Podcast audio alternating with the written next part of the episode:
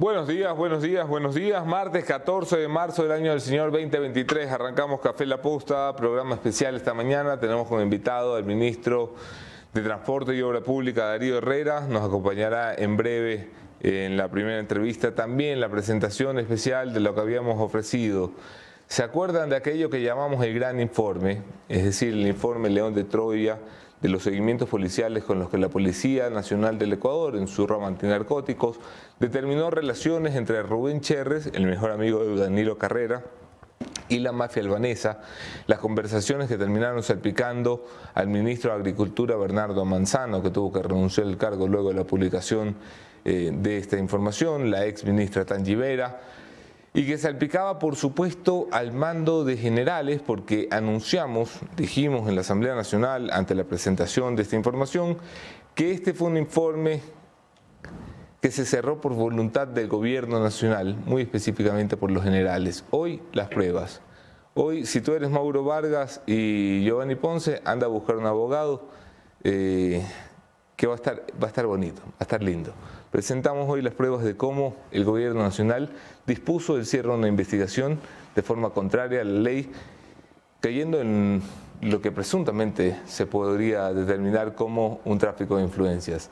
De esto hablamos enseguida. Bienvenida al panel, Mónica Velázquez y Javier Montenegro en reemplazo de Jefferson Sanguña, que está de nuevo de vacaciones. este señor vive de vacaciones. Yo quiero Puta, parece asambleísta.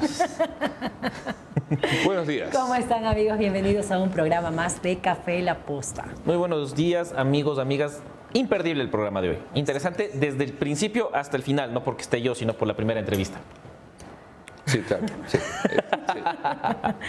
Tenemos un invitado de lujo, así que Antes, pueden enviar todas sus dudas. antes de nada, vamos a dar las gracias a quienes hacen posible que nos encontremos aquí cada mañana, la Universidad Internacional SEC, para que si te preguntan dónde tienes que estudiar, digas yo sí SEC, en la uisec.edu.c encuentras matrículas abiertas para el mejor momento de tu vida, en el mejor lugar para estudiar, Universidad Internacional SEC. Javi, Moni. Sí, pasemos también con otra mención importantísima, mencionarles a todos nuestros amigos que tenemos un mensaje de la empresa pública DASE y es que todos los estudiantes de bachillerato del año lectivo 2020 y 2021 de colegios fiscales y fiscomisionales deben acceder al enlace jóvenesejemplares.generaciondigitalgie.com para verificar si pertenecen a este programa de acuerdo a sus calificaciones registradas. Este es un mensaje de la empresa pública DASE. Y a ti que andas buscando soluciones profesionales en el área de contabilidad e impuestos, Ecovis te ofrece los servicios de supervisión contable. Deja atrás tus preocupaciones y siente el respaldo de expertos con más de 20 años de experiencia. Ya están a nivel nacional, ahí están sus contactos, llámalos ya. Y con eso ya creo que podemos dar paso a la portada o... No, avanzamos primero con la entrevista, ¿no? Perfecto. Sí. Ok, vamos a recibir en estudios al ministro de Transporte y Obra Pública. Estuvo aquí cuando era ministro de Vivienda, después hubo Cambalache cuando se dio la crisis de gabinete del año pasado, no la crisis de gabinete de este año, eh, ni la crisis. Oye, ¿qué, qué cantidad de crisis. Darío Herrera, bienvenido. ¿Cómo estás? ¿Cómo te va? Buenos días. ¿Cómo andamos? Muy bien. ¿Tú? Yo bien, hombre, aquí, aquí, Tronco de pinta, ¿no? Pical. Nosotros andamos de, de camello. Anda- Andas vestido de ministro de Transporte. Eh, ministro, empecemos por el principio. Agarraste una cartera de Estado en la que eh, se criticó a tu antecesor por la falta de ejecución presupuestaria, por la falta de concreción de obras. Había mucho proyecto, eh, pero siguen hablando ustedes en futuro. Haremos, licitaremos, firmaremos. Eh, ¿Cuándo va a estar la obra pública? Boscan, actuamos, ejecutamos, entregamos cosas, reactivamos economía. Solo el año pasado, y te lo voy a decir con números claritos. Sí. Ciertamente recibí el ministerio, el ministerio en julio del año pasado con cerca de un 20% de ejecución presupuestaria. Más allá de los ministros, hay un tema estructural y de equipos que más tarde te lo puedo abordar si te interesa, pero eh, eh, elevamos esa ejecución presupuestaria, es decir, el presupuesto que estaba listo para ejecutarse en obras, planillas que tenían que pagarse contratistas para que las obras se terminen, para que estas obras se entreguen, lo ejecutamos a un 88.5% ponderado. Estos son 409 millones de dólares tanto en corriente como en inversión. Solamente en inversión era 362 millones de dólares. Entonces, calificación como el niño, ¿no? 9 sobre 10 a final de año en lo que es el tema del presupuesto. Pero sobre todo, destrabamos cosas que estaban, oye, completamente trabajadas por años, pues. Y mucha ejemplo. gente, y mira, te digo una nada más, te digo una nada más. ¿Cómo es posible de que, por ejemplo, el terminal del aeropuerto de Manta, busca, no me voy a ir a los hospitales, porque tú vas a decir los hospitales, los hospitales, pero el terminal del aeropuerto de Manta, cinco años en construcción. Ciertamente nosotros invertimos, ya inaugurado por gobiernos anteriores. Sí, claro. Y nosotros venimos, invertimos los últimos 8 millones de dólares. Yo le prometí al presidente entregarlo en diciembre 6 y fallé porque se lo entregué el día 5 de diciembre, un día antes. Y ya con vuelos durante el fin de semana, el día 3 y 4 de diciembre. Y una vez entregado y operativo, luego de eso, en menos de mes y medio, tres vuelos internacionales desde Manta, Panamá, y ahora estamos con dos vuelos desde Galápagos. Eso es reactivación económica, Bosca. Sobre los hospitales, igual cosa. Entonces, a mí lo que me molesta en esto, y que es lo que recibo, y lo recibo como ecuatoriano antes que como ministro Boscán, es un tema de indolencia, ¿no? Y sobre esto, lo que más me molesta es que vengan actores políticos de un momento a otro, se paren frente al terminal y digan esta obra pertenece a otro, como que esto es un trofeo. No, hermano, este es un tema de generar, primero, una cruzada por la reactivación económica. Segundo, estas, estas obras, hospitales, bienes, carreteras, todo esto que ha estado ahí trabado, que se lo destraba y se lo entrega a la ciudadanía. En primer lugar, nos cuesta porque son créditos que vienen que nosotros pagamos como ecuatorianos. Pero ahora están en buen uso, ya sirven ya funciona, ¿no es cierto? Y la plata entra a, los bolsillos de los contratistas, a su vez los empleados. Están, llegando ustedes en dos meses, eh, un día como hoy, en dos meses estarán a mitad de periodo, a mitad de gobierno. Y lo que la gente dice es, ¿dónde está el legado? O sea, ¿dónde están las grandes obras a las que un gobierno tiene que dejar como el legado para eh, para el país. ¿Dónde están? Mira, yo me puedo pasar aquí hora y media diciéndote el listado de obras. Ajá. ¿ok? Y ya, si gusta, hacemos un listadito ya mismo. Pero más allá de eso, mira, la cruzada por esta reactivación económica buscando tiene que ver, y el presidente fue muy claro desde el inicio, mucho está en juego en la atracción de la inversión privada. El plan vial que el presidente eh, Guillermo Lazo eh, acertadamente eh, comunicó al Ecuador, alrededor de 5.200 millones de dólares, tiene un gran peso sobre la inversión privada. Es decir, que el privado pueda invertir. Esto estamos hablando de concesiones o delegaciones o delegar al sector privado mucha de esta inversión. ¿Por qué? Y es sencillo, es sencillo. No tenemos el dinero que en gobiernos anteriores se endeudaron, pero cogieron la plata y la, y la despilfarraron eh, en, obra al triple o mm. cuatro veces el precio. Y no la tenemos ahora. Entonces tenemos que cambiar el modelo. Tenemos que cambiar el modelo. Y ahí viene el tema de delegación privada. Las grandes obras. En esta semana y este mes, mi querido Oscar, tú vas a ver el día de mañana que vamos a estar en Cuenca. Vamos a estar firmando ya eh, el convenio de estudios de prefactibilidad para las grandes autopistas, Guayaquil-Quito, Guayaquil-Cuenca, dos mañanas, y vienen tres más. Manta Quevedo. Manta Quevedo, Montecristi La Cadena, Cruce Vial Sur, Quinto, Puente. ese está ya finalizando. pero, lo que van a firmar son los estudios, o sea, van a dejar estudiar la obra para que otro venga a hacer. Mira, estudios de la autopista Guayaquil-Quito, del Quinto Puente. Hay estudios del año 2008. El tema es que el tema es este, es un tema de enfoque. ¿okay? En primer lugar, eh, estos proyectos son proyectos de inversión, más allá que de construcción. Sí. ¿okay? Es decir, siempre en los estudios alguien dice yo tengo el mejor puente del mundo o la mejor vía del mundo, sí. pero nadie te dice cómo se va a pagar. Siempre se asume que el Estado tiene la plata disponible en todo momento para generar esa obra pública. No hay el dinero, todos lo sabemos.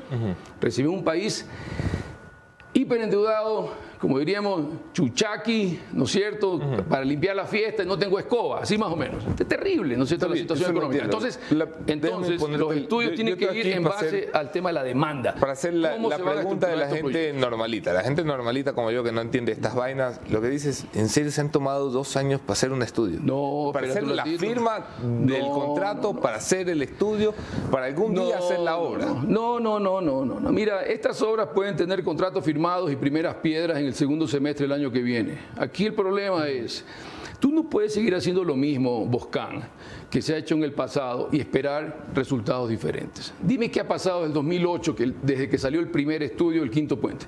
¿Cuándo se ha hecho? Nunca se ha hecho. Y hubo plata, ¿no es cierto?, en, en demasía, ¿ok? No se ha hecho. ¿Y por qué? Porque no se ha hecho el enfoque apropiado hacia la atracción de inversiones. ¿Qué se tuvo que hacer en los primeros dos años y aceleradamente en los últimos ocho meses con este vuestro servidor?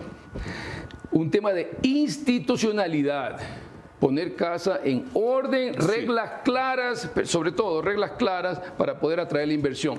La creación de reglamentos y contratos y estructuras que permitan que esa inversión pueda llegar. Es decir, que exista una palabra clave que la conoce todos los ecuatorianos, inclusive el de a pie, confianza. La confianza que genera inversión. Hay confianza, la pregunta es, ¿hay confianza en Ecuador que es... Eh, según primicias, 10 de enero de 2023, tenemos el nivel más bajo de inversión extranjera en los últimos 12 años. El riesgo país cerca de los 1.500 puntos, como si se estuviera en la calle quemando unas llantas. Eh, un gobierno tambaleando. ¿Hay confianza en un gobierno que a lo mejor no llega a poner la primera piedra, como dices? Alguna vez me tocó calcular a mí en una clase el riesgo país, una fórmula complicadísima. Hay un gran peso ponderado de cómo se calcula esto que tiene que ver con la parte política. Hoy el riesgo país es absolutamente político absolutamente político. Y recuerdo una cosa, el riesgo país es una foto hoy de la situación de hoy que tiene esa incidencia política. Pero estos, estos contratos de concesiones viales, por ejemplo, que son 25, 30, 40 años, ellos ven una foto a largo plazo, ¿no es cierto? Ellos ven un escenario a largo plazo, no solamente la foto de hoy, porque si no, no se hiciera ninguna de estas concesiones en ninguna parte del mundo. Pues. Inversionistas hacen obras, obras viales, oye, en África, en Argentina, en países como Estados Unidos, en todos lados. Ecuador también, y aquí tenemos una, gran ventaja, dólar. El primer riesgo, más allá del riesgo eh, del riesgo país, es el riesgo cambiario. Pues. Sí, por supuesto. ¿Cierto? Imagínate concesiones viales, por ejemplo, en Colombia, que ha tenido una devaluación. Pero no te afecta la crisis política, Darío. Mira, cuando tú creas estructuras, y por eso nos hemos demorado el tiempo, cuando tú creas estas estructuras de confianza, tú eliminas o minimizas el riesgo país, que es político, lo aterrizas a un riesgo contrato, es decir, a una estructura fiable en el tiempo. Eso es lo que estamos haciendo. Y por eso, por eso tenemos la firma de estos convenios y por eso tenemos eh, lanzamiento de diferentes otros estudios y por eso tenemos interesados. Ahora, tampoco es que van a venir a golpearte a la puerta buscando, hay que salir a buscarlos. Pues nosotros nos hemos ido en tours con Julio José Prado a España, a Canadá. Estos no son viajes de, de placer, ¿ah? ni por ir a comer rico por ahí en algún restaurante. Son viajes de trabajo para ir a vender el país, a explicar esto que te estoy explicando a ti, decirse a los inversionistas, que lo tienen muy claro, ¿ah? Porque son inversionistas y ellos miden riesgos y ellos saben cuáles son nuestros riesgos. Y aquí el riesgo es político. Ahí el llamado es a la clase política, ¿no? A bajar un poco el tono, a pensar por los ecuatorianos, porque los ecuatorianos somos los que necesitamos estas, estos ejes viales, no por hacer la carretera, sino para conectar ciudades, para transportar productos, para generar reactivación económica. Eso es lo que quiere el ecuatoriano de pie. Y nosotros estamos en esa gran cruzada, sobre todo, mi querido amigo, liderado por el presidente Guillermo Y con la recta intención de lograr ese propósito. No vamos a desviarnos, no vamos a parar tampoco. Habrá que ver, habrá que ver cuándo están los resultados. Ojalá eh, los podamos medir pronto. De momento todo está en, en, verbo futuro, como arrancaba la entrevista. Ministro, el estado de, eh, de, las carreteras es paupérrimo, se ha venido degradando con el paso de los años. Eh, obras que se hicieron y nunca se prohibió el dinero para mantenerlas, obras que están desbaratadas. Se escuchaba en Ecoavisa hace un par de semanas decir que el 18% de las carreteras del país, 17, algo, estaban en estado deplorable o calificado como malo, que esas son las carreteras en las que van a intervenir de forma inmediata con los mil millones de dólares que promete el presidente eh, poner eh, a, está en ejecución, ya está en ejecución, vamos gradual, ¿no? ¿Cuántos ya te ejecutados? Digo, no, no, tenemos 83 que estamos ahorita en proyectos de inversión, algunos ya están contratados, hemos terminado, por ejemplo, la fase número uno, que es la contratación de cerca de 2.600 personas en microempresas para el mantenimiento vial, eso es parte de esto. De los mil millones ya están ejecutados 83. no, no, no, no, perdón un ratito. Está ahorita en proceso de, de, contratación y diferentes procesos. En contratación pública, los primeros 83 millones, ¿no? Y de ahí tenemos proyectos eh, y estudios para por lo menos 500 millones de dólares. Aquí es un tema de flujo de caja. Mira lo que ha pasado en el pasado, mi querido este, Boscan. Y esto es como la casa, ¿no? Ajá. Tu hijo viene, mira, mi hijo mayor tiene 17 años, ¿no? Y ahora viene y me dice, papá, es que me voy, me voy al mall, ¿no? Me voy al centro comercial, dame plata, ¿no? Y uno le pregunta, ¿y para qué quieres plata? ¿Por qué me pides 20 ahora? ¿Por qué me pides 40 otro día? Es que me voy al cine, es que voy a invitar a un amigo, es que voy a hacer esto, esto, lo otro, ¿no? Exactamente lo mismo en la función pública. Los mil millones no es un, número arbitrario. Esto no sale porque el ministro le dio la gana poner mil millones, ¿no? Nosotros estamos convencidos de que la política pública, la intervención, tiene que nacer desde el usuario, o sea, la necesidad del usuario. Y lo que hicimos fue ir a medir, no solamente el estado de la carretera, sino medir cuáles son esas vías que necesitan una intervención hoy y que solucionen un problema de hoy, o sea, actuar hoy. ¿Ok? y, no solamente con nuestros distritales, ¿no es cierto? Ni con nuestra gente que, que pueden tener un criterio diferente gremios, cámaras, asambleas, gobernadores. Así se determina el 18% de carreteras en mal estado. No, el 18% de las carreteras en mal estado es una metodología que utilizamos, que la tiene el Banco de Desarrollo de América Latina, la CAF, para medir este tema. De, de la medición de este 18%, aquí hay un tema importante. En el año 2021... Ajá era el 11.3, es decir, se, deterioró en un 7% anual, que no es que se deteriora en un año y no solamente en el gobierno del presidente Guillermo Lazo, el deterioro, mi querido Boscan, viene desde hace 10 años atrás. Ciertamente, mucha obra, y la gente recuerda que se hicieron carreteras al triple de precio, había gente, hay gente que está por ahí fugada por todas estas cosas, eh, pero lo que no se hizo luego de haber hecho esta infraestructura es haber creado, un plan de mantenimiento. Y te voy a dar un dato aquí, ah, importante, lo dice el Banco Mundial. ¿Ok? Si tú no inviertes un dólar en mantenimiento hoy, en una vía, esto supone que en cinco años tú vas a invertir cinco dólares en la reparación de la misma vía. Y si a los cinco años no haces la reparación, significa que tú vas a invertir 25 dólares en una rehabilitación de esta vía. Entiendo. ¿Ok? Entonces es un tema exponencial. ¿Ok? Hoy tenemos vías que por falta de mantenimiento en gobiernos anteriores, desde su construcción, necesitan una rehabilitación y no tiene la plata. Aclárame algo, ministro. Cuando el presidente dice eh, muchachos, hay mil millones para que se diviertan haciendo obras que no hemos hecho. No, no, no. Eh, no el ¿Esos mil millones están en la cuenta del ministerio? ¿Esos mil millones están disponibles? ¿Esos mil ¿Cómo es esa vaina? No, no. Porque la última vez que el presidente prometió plata en público fue cuando dijo voy a darle 112 millones a la Policía Nacional, que lo dijo con Carlos Vera en un programa, y tardaron cinco meses en transferirle 112 millones a la, Policía Nacional. Es que tenemos esa mala percepción, ¿sí sabes? Nuevamente, volvamos a la economía de la casa, ¿ok? Entonces le digo a mi hijo, toma los 20 dólares, ¿no es cierto? ¿Ya? ¿Por qué? Porque me han pagado el sueldo, ¿no es cierto? Pero si no, no me pagan el sueldo, ¿qué significa? No le puedo dar los 20 dólares para que se vaya al cine, ¿no es cierto? Lo mismo es en la caja del gobierno, ¿no? Lo que pasa es que siempre ha existido, y en el pasado, una desconexión entre el Ministerio de Obras Públicas, por ejemplo, y el Ministerio de Finanzas. El año pasado nosotros hicimos reuniones semanales, tanto con Planifica, Ministerio de Finanzas, ¿para qué? Para cuadrar los, los flujos. Pero primero, pon casa en orden, proyecta las obras, genera estos flujos mensuales, coordina con el Ministerio de Finanzas y, de esa manera nosotros ejecutamos el 88.5%. Entonces funcionó la cosa. Mira, es igualito como en la empresa privada. Yo personalmente me niego honestamente a pensar que estoy en la función pública y lo trato de manejar como la empresa privada. Y eso sí entendemos todos. Sentido de urgencia, actuar ahora ¿no es cierto?, resolver los problemas y embarcarnos en esta gran cruzada por la reactivación. La gente que nos está mirando y dice, eh, ya, eh, ¿por qué si han ejecutado el 88.8% del presupuesto en 2022? Yo tengo huecos en cada carretera del país. ¿Qué Mira, le dices? No, mira, 10.290 kilómetros de red vial estatal. ¿Sí? ¿De cuántos?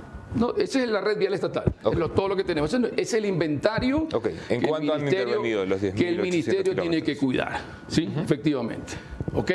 Ciertamente, el deterioro que viene acumulándose y exponencial de 10 años te genera estos problemas inmensos. Y encima de eso hemos tenido un invierno catastrófico el año pasado con varias emergencias y estamos viviendo un invierno muy complicado ahora. Te voy a dar estadística para que la tengas ahorita, porque nosotros medimos todo. Mira, eh, a partir del feriado de carnaval, que fue por el 18 de febrero, nosotros hemos tenido, ahí se activaron los derrumbes, ¿no? Hemos tenido 42 derrumbes hasta el día de hoy, hasta anoche, ¿ok? Vías cerradas, tenemos dos, que es la, bueno, la de Baeza, el reventador, que está la maquinaria trabajando, y tenemos la de Cuenca Girón Pasaje en el sector de Gramalote. 20 hemos rehabilitado con un solo carril. Promedio de demora en limpieza definitiva, 13.7 horas. La intervención en carreteras ha sido Hay un devastada derrumbe, por... Ya. hay un derrumbe, vamos a intervenir. Abrir un carril nos toma 1.24 horas, ¿ok? Ajá. 126 maquinarias desplegadas, 294 personal movilizado, derrumbes en la costa al 40%, en la sierra al 40.5%, en la Amazonía al 19%. Hemos tenido unos derrumbes donde, por ejemplo, el área Gramalote, 8 mil metros cúbicos de deslizamiento. ¿Sabes cuánto? Para que la gente entienda cuánto es eso en volquetas. Tú ves una volqueta con tierra, ¿no? 533 volquetas que tienes que remover. Entonces tú no puedes coger y abrir la vía de un momento a otro. Son ¿Tenemos temas del medido, invierno. ¿Tenemos medido el impacto del invierno no en cantidad de vías, sino en cuánto nos cuesta este invierno? Podría medirlo después. En este instante no lo tengo, mi querido Boscán. vale, y no ciertamente es un punto muy importante, pero tengo que terminar porque ahí hay un tema de intervención Hago- y también de falta de productividad. Una última pregunta antes de pasar con el panel, que sí tiene preguntas inteligentes. Eh, del 88.8% del presupuesto que ejecutaste el año pasado, eh, esto suena a un montón, ¿no? Eh, porque la verdad es que aquí los, los ministerios ejecutan por debajo del 60%, y es como para colgarlos a todos. El 88.8% de lo que ejecutaste corresponde cuánto a gasto corriente y cuánto le meten a la calle. Es decir, cuánto se come el ministerio en burocracia y cuánto en realidad está llegando a la gente. Te doy el dato exactamente. 362 es inversión y 44.8 es el gasto corriente, que incluye cierto, cierto gasto de mantenimiento habitual. Eh, este gasto de 44.8 para este año ha sido reducido en 5 millones. Y yo no salgo a quejarme de que me han bajado 5 millones o pido más. No, vamos a ser más eficientes en el uso de los dineros públicos. ¿no? Ahora, 362 ¿no es cierto? Lo que teníamos el presupuesto el año pasado, inició en enero del 2022 con 168, sino que se va incrementando en la medida del tiempo y de la manera, de, de acuerdo a qué tan eficiente eres tú. Y también recibes tú ciertos techos presupuestarios, por ejemplo, el Ministerio de Salud, ¿para qué? Para terminar los hospitales, ¿no? Entonces, ser- nosotros somos como los albañiles del grupo, ¿no? Somos los que trabajamos ibas a allá decir afuera. como los albaneses, No, que todo lo que empieza con al. albañiles. ¿Qué, tal? Hermano, hermano, esas son novelas tuyas. So- Nosotros somos los albañiles del gobierno. Nosotros ponemos obra pública y que venga el ministro de salud y se tome la foto. Los albañiles, los albaneses son otros. Vamos a pasar con la mesa del panel. Javier Montenegro, Mónica Velázquez. Eh, gracias. Eh, ministro, ¿cómo está? Javier Montenegro le saluda. Javier, Yo quisiera desviarme nada más eh, con dos preguntas del tema, porque justamente la Posta ha estado trabajando en las últimas semanas en un informe de la empresa monolítica que usted debe tener identificada. Para hacerle un resumen rápido a la gente, en 1980 la empresa monolítica eh, se le terminó unilateralmente el contrato para la construcción de una vía y se le retuvo la maquinaria como parte de cobro. También luego se le cobró la garantía. Esto ya llegó a feliz puerto a un término donde se le iba a reconocer a la empresa por haberle quitado maquinaria y además cobrarle garantía en 2010. Pero la hoy prófuga, eh, María de los Ángeles Duarte, echó abajo ese convenio. Este convenio, según un análisis de auditoría al que hemos accedido, podría costarle al país 120 a 200 millones de dólares en demandas internacionales. Esta empresa monolítica le ha buscado a usted con diferentes cartas y al presidente de la República explicándole que eh, esto no le convendría, que una demanda de 120, de 200 millones de dólares al Estado sería eh, perjudicial en instancias internacionales, evidentemente. Y le ofrecen que para sanar todos los problemas se cancelen 12 millones de dólares, que es un porcentaje del lucro cesante que la empresa dejó de recibir por la maquinaria que perdió. Eh, y que incluso estos pueden ser pagados con bonos del Estado. Sin embargo, según la información a la que hemos tenido, tanto de la empresa como de la misma Procuraduría, su ministerio y particularmente usted se ha negado a ser parte de la mediación, lo que provocaría tres escenarios. Uno, una caída de la inversión enorme de empresas que ya no vendrían porque aquí les pueden quitar la maquinaria y además cobrarles las garantías. Dos, patear el balón para adelante, porque esto sería responsabilidad de un futuro gobierno y ustedes se salvarían de tener este pendiente. Y tres, ahorrarle al país cientos de millones de dólares porque pagar 12 millones de dólares, incluso con bonos del Estado, suena mucho más atractivo que pagar 200 millones de dólares después en una corte internacional. Con todo esto, ¿qué pasó? ¿Por qué el gobierno no ha dado ese paso de solucionar un problema con una empresa privada y más bien ha ido alargando el problema? Mira, mi querido amigo, conozco este tema eh, pero aquí me parece que el análisis que tú has hecho como que te escribe y te contesta, ¿no es cierto? Yo te pido de una vez que vayas haciendo la resolución para ver qué es lo que tenemos que hacer nosotros. No es tan fácil como se pinta, ¿ok? En primer lugar, esto creo que tiene cuántos, ¿de cuántos años? ¿Qué año fue? 80. Ya, pues 40 y pico, 50, ¿no? ¿Por qué no se ha reclamado? ¿Por qué no se ha recibido? ¿Y por qué no se ha ejecutado? ¿Y por qué este gobierno es el que tiene que hacer esto? Eso en primer lugar, ponte a pensar y haz la, investigación periodística bien hecha. Número dos, no es que nosotros nos hemos negado a una mediación. La mediación ha existido y nuestros abogados han, ido a la mediación. El hecho que al final de la mediación tú no estés de acuerdo, eso es otra cosa, perdóname, pues. nosotros tenemos que defender los intereses del Estado. Según el criterio jurídico, esto de aquí tuvo su periodo de reclamo y ese periodo expiró. Si no, nos pueden demandar tranquilamente. Pero es muy fácil que venga una empresa y te diga, oye, por si acaso creo yo que en algún momento esto puede ser perjudicial para el Estado en 150 millones y mira, te doy la ganga, dame 10. Oye, esto no es tienda, perdóname un ratito. Nosotros somos un gobierno serio, mi querido amigo, responsable y somos muy respetuosos de la ley. Se tiene que ventilar en un tema legal, ahí está, que lo hagan, no, no tengo ningún inconveniente. Cuando nosotros tengamos una sentencia de pago, nosotros ejecutamos. ¿No? Pare de contar. Bueno, y la investigación estuvo hecha a tal punto que tenemos ya, por ejemplo, los actas de acuerdo. Esto es lo que realmente genera preocupación. A la resolución de una vez, pues, si ya parece juez tú. Porque en 2010 ya se llegó a un acuerdo de pago, es decir, el ministerio ya dijo que sí. Y fue la ahora prófuga eh, María de los Ángeles Duarte, la que echó abajo el proceso. Pero ya existe documentación, existe un, mira, mira, de la Procuraduría. Mira, mi querido amigo, no tome fotos del 2010. Esto tiene cuarenta y pico de años. Yo sí te sugiero de que hagas una investigación un poquito más profunda, ¿no? No puedo yo comenzar a rebatir o refutar un tema tan largo y complicado y de, tan larga data que hoy por hoy, honestamente, no beneficia en nada a los ecuatorianos. Yo estoy preocupado de los 42 derrumbes, de que el día de mañana la gente pueda salir de Cuenca con sus productos, de que llegue eh, eh, a pasaje y al oro, de reactivar esa carretera del oro que tiene una concesión este, con problemas de acciones de protección, entre otras cosas. Esa es mi preocupación. Para cerrar eh, mi parte de las preguntas, nada más, insistiendo un poco en esto, si es que esto llega a mal puerto, a una demanda internacional, esa preocupación que usted tiene de los 42 derrumbes, ¿con qué empresas privadas se podría contar para reactivar económicamente si nuevamente dejamos un antecedente negativo en las inversiones? Esto llamando más a la imagen del Estado ecuatoriano frente a inversionistas nacionales y extranjeros. Hermano, me acaba de mezclar el champú con el rince, te digo, ¿ah? me pareció medio raro ahí porque lo uno no tiene nada que ver con lo otro, ¿ok? Este es un tema de 40 años atrás. Este gobierno lleva menos de dos años. Y este ministro ha mostrado ya dos muestras de eficiencia, eficacia de un grupo, ah, sobre todo, ¿ah? objetivos realistas. Los ecuatorianos les gusta que le digan la verdad. Yo le he dicho la verdad a los ecuatorianos, he dicho, voy a entregar el hospital tal día y ese día se entrega. Vamos a entregar el aeropuerto, tal día se. Te doy un caso, facilito para que lo veas, ¿ya? La reparación de la Tacunga La Maná, ¿ok? 23 puntos críticos y un puente. Eso tenía que estar listo el día 26 de diciembre y la vía estuvo lista el 26 de diciembre, pero un puente en el sector de las tinieblas, el contratista Pello Rodas dijo, ministro, aquí hay que hacer un cambio por unos temas de diseño. Esto va a demorar hasta el 15 de marzo.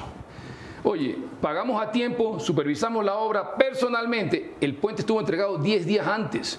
Entonces, ¿de qué referencia me estás hablando? ¿De algo de 40 años? Yo no vivo en el pasado, hermano. Nosotros estamos haciendo la obra pública BCAT, bien hecha, completa y a tiempo. Eso es lo que yo hago y eso es lo que vamos a hacer. ¿Cómo está, ministro? Y le saluda Mónica. Ojalá que pueda contestar las preguntas. Los ciudadanos reclaman que el gobierno es un gobierno de reacción y no de prevención.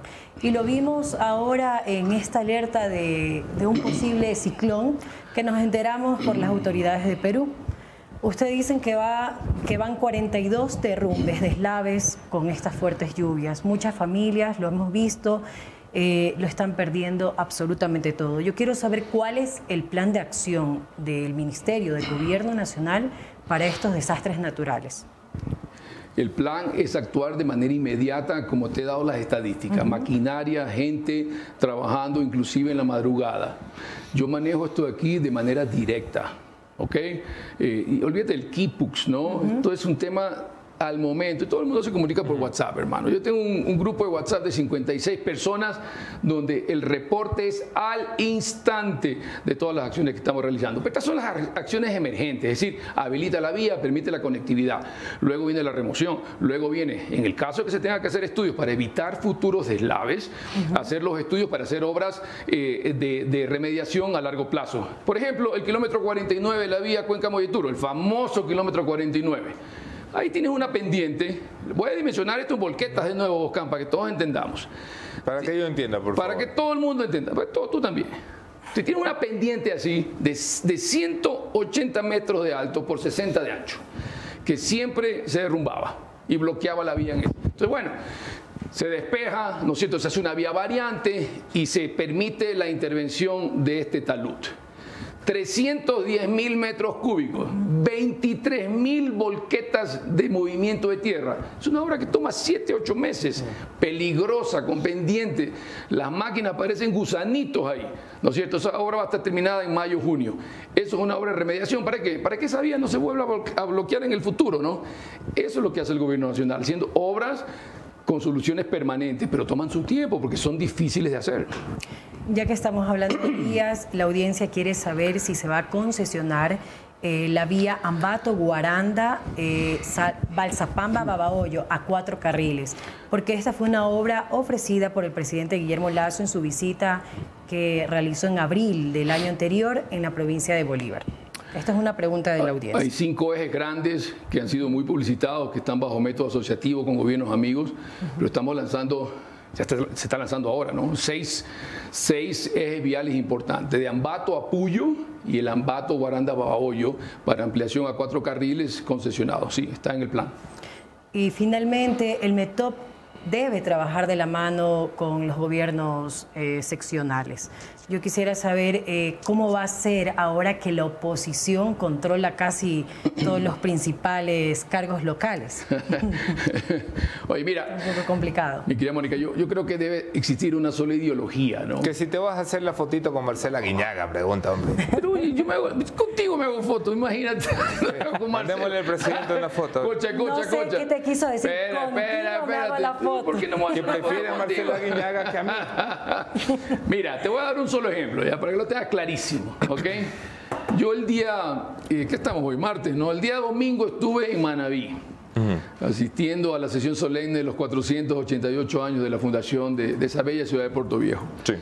En la tarde, 16 horas 30, tuve una una hora y media de reunión con el prefecto de Manabí, línea correísta, reelecto, ¿no es cierto? recibiendo y verificando el cronograma de intervención para la inversión de 11.3 millones de dólares para el problema de la inundación de Chone. Ahí estuvimos trabajando y yo le hice la broma al final, se la puedo hacer aquí de nuevo, que no hay problema. Le dije, oye, Leonardo, le dije, oye hermano, le digo, ¿quién va a ganar la apuesta? Y me dice, ¿cuál apuesta? le digo, la que todo el mundo en Manaví anda diciendo que tú y yo no podemos trabajar juntos. Todo lo contrario. Oye, una excelente reunión, muy amable, muy pragmático, ¿no es cierto? Porque ahí no tiene que primar si es que el gobierno o el otro partido político tenemos que velar por los intereses de los ciudadanos. No el le ciudadano es el que manda, es el que necesita la obra, las máquinas están ahí, el dinero para Chone, el, presi- el presidente lo ha dicho que va a ir de inmediato y yo me voy a asegurar de que así sea. Ok, vamos a pasar ya con los últimos temas, ministro, porque tengo eh, el tiempo en contra. Leonidas Isa eh, está loco por salir a la calle a quemar llantas de nuevo y dice que la culpa es tuya. ¿Qué pasó con la focalización del subsidio? El señor Isa ha salido un par de veces por ahí a decir es que, es que los atuneros y los camaroneros reciben un subsidio de 1.200 millones. Por ahí comenzamos mal. El año pasado que tu- tuvimos altísimo precio del petróleo, eh, ambos significa alrededor de 300 millones de dólares. No 1.200, 300. Y de eso el presidente tomó una decisión y dijo, camaroneros sobre 30 hectáreas no tienen subsidio. Y eso, ojo una cosa, Lo que dice Isa es, acordamos en junio, cuando el gobierno se bajó los pantalones y le dejó a Isa que tuviera sus 10 puntos, si te acuerdas, me acuerdo. Acordamos que usted iba a focalizar el subsidio y que iba a estar listo. Eh, se va a dar el año en tres meses. No, no, tranquilo, no, no, no. A ver, a ver. Tú tienes un. Primero, es es un tema complejo de 30 años, ¿no es cierto? No, explícaselo a Isa, Segundo, lo segundo, en los tres meses, para que los ecuatorianos tengan claro, en los tres meses de diálogo, que nuestra mesa fue la que más horas de diálogo tuvo, la que se cerró al último, nosotros quedamos o acordamos cuatro temas que son básicamente criterios de exclusión para las personas que en el caso puede pagar más, como yo lo puedo hacer, podamos pagar más. Ok. Luego de eso viene la mesa de coordinación y luego la de implementación. Sí. La de implementación de este programa está muy avanzado. Yo ya he recibido cierta información sobre ¿Qué es muy avanzado? muy avanzado. Tenemos ya términos de referencia para el lanzamiento de, de, de la adquisición, tanto del software como del hardware, es decir, lo que va a leer o cómo se va a hacer esto en, la- en las bombas de gasolina, pero además el, todo el sistema de trazabilidad, porque no es solamente un tema de, de excluir en una gasolinera quién paga más o quién paga menos. No, yo creo que es el momento de aprovechar también la trazabilidad de todo el combustible en el país. Primero. Segundo, el tema tecnológico es muy complicado de hacer. Hay experiencias positivas en otros países que se tienen que eh, recibir y en eso está trabajando, pero no el Ministerio de Transporte y Obras Públicas, ¿no? porque nosotros no vendemos la gasolina. El Ministerio de Energía, Petroecuador, a través de la Agencia de Regulación y Control. Hay un borrador de decreto ejecutivo, está muy avanzado. Esto va a terminar con el plan piloto en el mes de septiembre-octubre y luego de ahí, mi De querido amigo, dice, ya un paro, ¿ah? será, será el momento, el inicio para un plan progresivo de focalización no solamente de esos cuatro criterios, sino de muchos más que ¿Qué le benefician al a Isa? ecuatoriano. Isa dice, el gobierno me ha incumplido los acuerdos, incluyendo tu mesa que es la de focalización de los subsidios. Está equivocado y los ecuatorianos Isa lo miente. saben. No, mira, mira, yo no puedo refutar criterios políticos, ¿no? Yo creo que eh, mi colega Henry Cucalón la tiene muy claro y él tendrá todos los argumentos, ¿no es cierto? Yo me voy un poquito más a lo pragmático, pero en este tema sí le voy a decir al señor Isa, ¿no? Y a los ecuatorianos sobre todo, más que al señor Isa, es las reglas de juego cambiaron. Siempre se demandó por el diálogo. La CONADE tiene 36, 37 años de fundación, decía, es que nunca nos escuchan. Bueno, nos sentamos tres meses y conversamos. Yo dediqué personalmente 180 horas.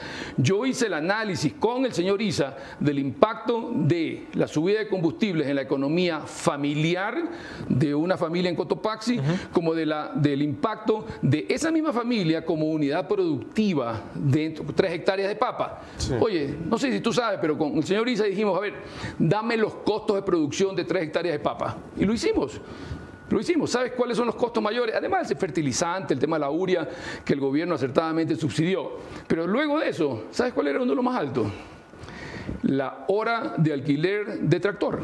Entonces, señor Isa me, dice, me da el argumento, me dice, no, es que ministro me subió la hora tractor de 16 dólares a 28.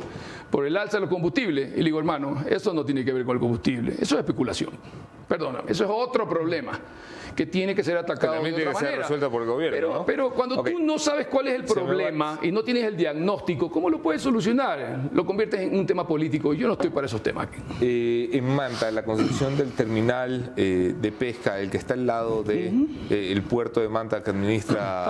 TPM, eh, ¿esto se va a delegar también la concesión de la administración? No, no, a ver, espérate un ratito. Aquí, yo soy de Mata. Ajá. ¿Ok? El tema del puerto es álgido, ¿no? Siempre es como que la joya de la corona. Eh, aquí lo, lo principal que tenemos que entender los ecuatorianos y los mantenses, sobre todo es lo siguiente. Nosotros en el mes de enero, es decir, Autoridad Portuaria y a través de su directorio, hemos conocido de que la empresa concesionaria actual del Terminal Internacional Sí. ha enviado una carta solicitando dos cosas. Primero, la posibilidad de que se incluya el terminal pesquero dentro de la concesión y segundo, pide la renegociación integral de todos los términos del contrato que lleva seis años. ¿Eso implicaría subir las tarifas para los pescadores? No, nadie está diciendo esto. Está- hay una carta de un pedido. No se está diciendo que se va a aceptar en primer lugar. Y no se está diciendo que se va a subir. Hay una carta de un pedido. Nosotros lo, que, lo primero que tenemos que hacer es velar y revisar el contrato inicial de concesión del puerto internacional antes de meterle mano en el caso que era- fuera necesario o conveniente para los intereses del país y de los mantenses el terminal pesquero. El terminal internacional en el contrato inicial tiene una serie de gatilladores de inversión, es decir, si esto pasa yo invierto. Correcto. ¿Ya? Uno de esos gatilladores, en teoría, estaba ligado a la futura construcción de una refinería, que tú sabes muy bien. ¿Qué Tú paja? fuiste allá, pues, ¿no? Sí, sí, sí. Tú fuiste allá a ver eso, ¿no es cierto? No existe, ni va a existir. Consecuentemente, hay ciertos montos de inversión que nunca se van a hacer. Entonces, eso tiene que ser revisado porque las condiciones cambian, ¿no? Entonces, eso es lo primero en lo cual nos vamos a concentrar. De ahí, de que exista una posibilidad de brindar un mejor servicio a igual o menor costo, con mayor eficiencia, al sector pesquero y que eso pueda ser considerado dentro de la concesión, siempre es una posibilidad. Pero hoy Porque hoy es una APM, carta. APM pierde plata todos los años, ¿no? Los ecuatorianos subsidiamos APM ya siete años, tienen números rojos siete años. 600, 700 mil dólares al año, de lo que tengo entendido. Y ciertamente, por eso se tiene que revisar la concesión primero y después la eficiencia en el tema del terminal pesquero. Porque esto no es de, de que porque quiero tener el terminal en APM, quiero seguir perdiendo plata. No funciona así, mi querido amigo. Termino con esto, te quieren llevar a juicio político. Eh, no te han llevado porque hay otros juicios políticos que, que son más urgentes, como el de Carrillo. Te ha ganado Carrillo en importancia para la Asamblea. ¿Cómo reaccionas? Hasta agüita, toma, ministro. ¿Qué pasó? Estoy tratando de rebajar. Ahí. pa- mira, estoy, estoy- parezco colchón mal amarrado. mira, hermano, este. A ver, a veces, a veces me considero yo como quizás un intruso nadando en estas aguas, ¿no? Cuando tú velas por los intereses de los ecuatorianos, cuando tú quieres hacer las cosas bien hechas, completas y a tiempo, Sí. cuando comienzas a entregar obras, cuando destapas ineficiencias del pasado, etcétera, etcétera, O sea, ¿qué me dices? ¿Que por hacer el trabajo te quieren llevar a juicio político? Bueno, te digo una cosa, aquí, tú eres periodista de investigación, ¿ah? Mm. pero el juicio político que yo tengo propuesto por este asambleísta, joven asambleísta de Bolívar, no tiene nada que ver con los intereses de la gente de Bolívar, ¿ah? nada que ver, y tú podrás investigar en algún momento. Nosotros hemos cumplido allá, además, son temas muy complejos, que por cierto nacieron creo que cuando el mismo señor era director del Ministerio de Transporte y Obras Públicas en, el- en la misma provincia, ¿no es cierto? Yo no me meto en eso ahí, hermano. Honestamente, mi trabajo es albañil. Ir a hacer la obra para entregar esa obra en beneficio de los ecuatorianos. Oye, termino con esto. Eh, Danilo Carrera no pasó por tu ministerio, ¿no? Perdóname, Danilo Carrera no pasó por tu ministerio. yo soy tenista, por si acaso. Nunca he tenido el chance de jugar con el señor Danilo Carrera. Mira, te voy a decir una cosa sobre este tema, porque tú piensas de que el señor Carrera o cualquier otra persona tiene incidencia en, en No, no, cualquiera yo- de los ministerios. yo no pienso nada. No, no, no. Yo lo que estoy mostrando son los no, hechos. No, no, no, no, hermano, no, ahí, ahí discrepamos, discrepamos. Y está bueno discrepar. Discrepas con la Policía Nacional. No, hermano, mira, te voy a decir, te voy a decir, te voy a decir. En algún momento yo para hacer obra pública completa y a tiempo, bien hecha completa y a tiempo, se necesita cambios estructurales, Sí. ciertamente. Estos eh, líderes eh, en las distritales y en las subsecretarías, es decir, el staff del ministerio, este ministerio político por décadas, ¿no es cierto? Del cual, ojo, distritales como ciertos asambleístas ahora salen de ahí, hacen plataforma política y se hacen asambleístas, pues no es cierto, ahí hay uno.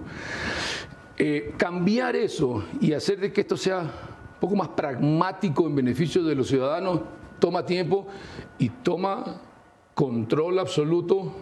Es decir, yo trabajo con la gente que resulta. ¿Y qué tiene que ver eso con Danilo No, Carrera? mano, tú lo acabas de preguntar, porque tú estás diciendo es que no pasó por tu ministerio. No tiene nada que ver eso ahí. Nadie pasa por mi ministerio, mi querido Boscan. Nadie Ok, pasa. Tú estás todo esto es para- yo te digo una todo cosa. eso para llevar yo a Danilo trabajo Carrera, no ha pasado gente- por el Emetop. No, yo, te- trabajo bien. con gente que cumple su tarea.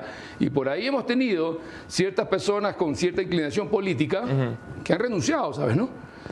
Alguien me decía que la primera vez en la historia que cinco directores distritales, Boscan, Sí. han renunciado. Normalmente son puestos, ¿no? El amigo del amigo del amigo. No, no, acá han renunciado. ¿Por qué? Porque se les exige, pues. Porque hay que trabajar, porque tenemos urgencia, porque hay que desarrollar ese sentido de urgencia. Porque hay que trabajar, hermano, no hay más. Ministro, espero verte en unos meses para ver qué se ha avanzado y qué se ha hecho y no qué se va No a hay hacer. problema. Encantado. A la orden. Gracias por estar aquí.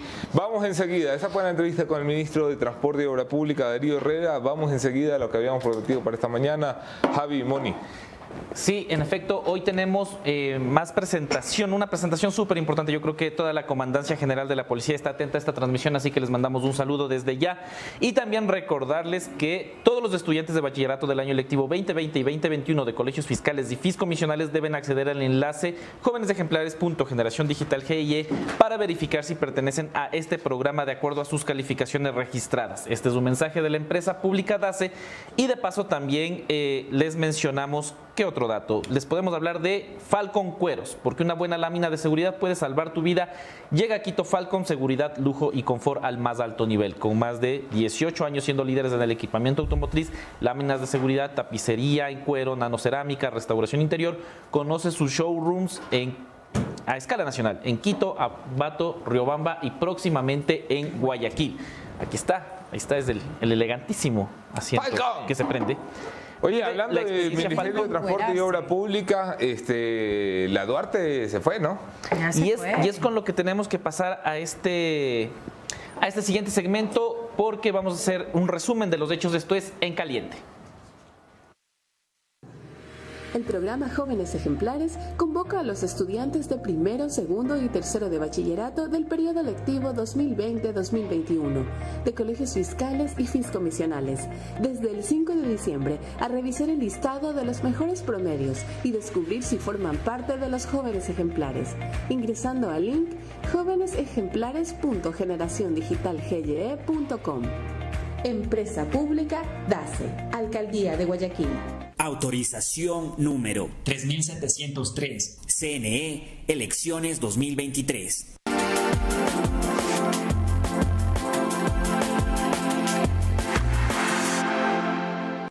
Y ahí está. Entonces, sí, la primera noticia es que la ministra, la ex ministra del correísmo, María de los Ángeles Duarte, se fugó de la embajada de ¿Cómo que se Argentina. fugó? Ese, ese es- ese es se fugó. el comunicado dice se escapó. Sí, sí, los comunicados dicen cualquier babosada. pero ¿Cómo se fuga? O sea, la señora no estaba presa en la embajada. Pero hay una declaración ya y de pronto podemos continuar la conversación con el tuit, el último que, que pasé. Ahí está. María Duarte, María de los Ángeles Duarte, ex ministra de Transporte y Obra Pública del Correísmo, sentenciada por casos sobornos, refugiada en la Embajada de Argentina, dice lo siguiente. Agradezco a la República Argentina por haberme cobijado ante la persecución de los gobiernos de Lenín Moreno y Guillermo Lazo. Decidí dejar la embajada porque al negarme el salvoconducto como me correspondía como asilada política, de acuerdo con la Convención de Caracas en 1954, e impedir mi salida segura, el gobierno ecuatoriano me convirtió en su rehén política. Tuve que salir bajo riesgo, pero ejercí el derecho que me asistía, dice María de los Ángeles Duarte. ¿Qué decía la Cancillería del Ecuador? La Cancillería del Ecuador también expresaba su malestar con la situación porque dice el canciller que le fue comunicado esto a través de el, eh, embajador Sí. de Argentina en Ecuador. Entonces, eh, Si lo tienes. sí, Dice, dice el comunicado de la Cancillería que el, el embajador de Argentina llamó al canciller ayer por la tarde y le informó que se había escapado, entre comillas, la señora María de los Ángeles Duarte. Y así es como el gobierno nacional del Ecuador se entera que una persona con sentencia judicial en su contra ha abandonado la embajada. Aquí la pregunta, discúlpenme, vamos a salirnos dos minutos del tema antes de entrar a, lo, que, a lo que merecemos, pero ¿qué carajos hace la inteligencia policial en este país? una no se supone que debería ¿Dónde estar está fuera de la embajada, controlando. O sea, perdónenme, hay una persona con una sentencia judicial. El gobierno dice, no es asilada política, por lo que no le voy a dar salvoconducto, que ya es cuestionable. Pero lo de fondo, si no es asilada política, ¿qué es? Condenada. Por lo tanto, ¿qué es? Requerida por la justicia. Por lo tanto, ¿quién tiene que cumplir la orden judicial? El gobierno nacional, la Policía Nacional, ¿dónde tenía que estar? En la jodida puerta de la embajada. La pregunta es dónde estaban. O sea, en este país condenan a la gente, le ponen grilletes, se quitan el grillete y se van. En este país condenan a la gente, la llevan a una embajada y se van por la puerta en un taxi. Y la policía no se entera. ¿Qué estaba haciendo el director general de inteligencia, el señor Samaniego? ¿Qué estaba haciendo el comandante general Fausto Salinas? ¿Qué estaba haciendo el ministro de Interior Juan Zapata? Porque ayer hubo bombos y platillos, ayer los felicité por eh, los secuestros extorsivos y cómo han actuado. Pero hoy le ven la cara, se le ríen las narices. Son ustedes los que dicen que la señora tiene que estar en prisión. ¿Dónde estaban? ¿O lo acordaron? ¿O lo pactaron? Que las preguntas son sencillas. Si la señora tenía que irse a prisión, afuera tenía que estar el Estado ecuatoriano, esperándola en la puerta. No es que la señora llama a un Uber y se va. Entonces, tampoco es para que nos vean la cara de idiotas en el gobierno nacional. Está bien que lo intenten, pero no, no- no- no todos los días. Vamos a poner una pausa en las noticias, vamos a ir al reporte que tenemos preparado para esta mañana porque el tiempo se nos ha complicado y se nos ha venido encima. Sí. Les habíamos prometido explicarles eh, algo más del gran informe. El gran informe fue la publicación que hiciera la posta hace exactamente un mes, un día, el 13 de febrero del año del señor 2023. Contamos entonces que había un informe policial que se había intentado esconder utilizando la artimaña de archivarlo y luego declararlo reservado. Archivado y todo, declararlo reservado para que nadie se pudiera enterar. La posta se enteró, lo consiguió, lo publicó. El caso ha sido reabierto. Para los que decían, eh, porque bobos hay por todas partes, ¿no? Había gente que decía, es que el informe es mentira. El caso ha sido reabierto. Tan verdad es que la fiscalía hace algo poco común, reabrir una investigación porque ha encontrado nuevos elementos. ¿Cuáles son esos nuevos elementos? Que había un montón de ministros y funcionarios públicos desfilando alrededor de los operadores de la mafia albanesa. Ok, dicho eso. Vamos a recordar lo que este servidor dijo en la Asamblea Nacional, esta fue parte de la comparecencia del 13 de febrero. Señalábamos, sí, que el informe hablaba de financiamiento de la campaña de Guillermo Lazo, con 1.5 millones de dólares en mascarillas e insumos médicos. Sí, que ministros de Agricultura como Bernardo Manzano entregaron currículums a operadores de la mafia. Sí, que Danilo Carrera abogaba por cargos públicos y por gestiones de ascensos delante del presidente de la República, porque las escuchas judiciales, es decir, con orden de un juez, legales, prueba material para la fiscalía, así lo determinaban. Pero no solo dijimos eso, dijimos también que esto se cerró contra la ley, contra la ética y contra la razón, y dijimos quién lo había cerrado. Escúchalo. Uno de los primeros que tendrá que responder ante esta comisión y ante el país es quien dirigía antinarcóticos a la fecha. Hablo del general Giovanni Ponce. Según nuestras fuentes, nuestra investigación y nuestra reportería, fue él quien ordenó el cierre de este caso. Lo hizo sabiendas de que cerrar el informe protegía al presidente de la República, pero también protegía a la mafia albanesa.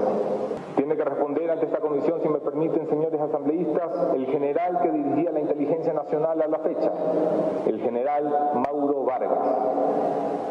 También, según nuestras fuentes, fue brifiado e informado, señora presidenta, de este hecho. Y de hecho, tenemos una copia de la presentación que vio el señor Mauro Vargas hace más de un año.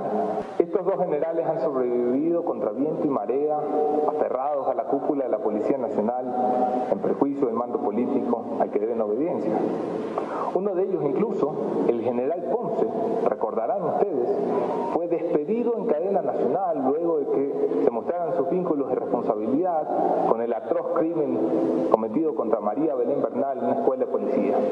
Y a pesar de ser despedido en cadena nacional, sigue allí, como general. No solo sigue allí, lo han premiado con la dirección que maneja los aeropuertos. Deben responder, si me permiten, señores asambleístas, la comandante general Tanya Varela, quien entonces regía las riendas de la Policía Nacional, la comandante general Varela y el teniente coronel, anoten este nombre, José Luis Erazo, quien dirigió esta investigación, visitaron el Palacio de Carondelet el 7 de julio del 2021 a las 13 horas con 40 minutos, según inteligencia militar, y lo hicieron sin registrarse ni apuntarse en la bitácora de visitas de la puerta principal de presidencia, autorizados por el coronel de policía Ponce, que entonces se encargaba de las comunicaciones. Ok.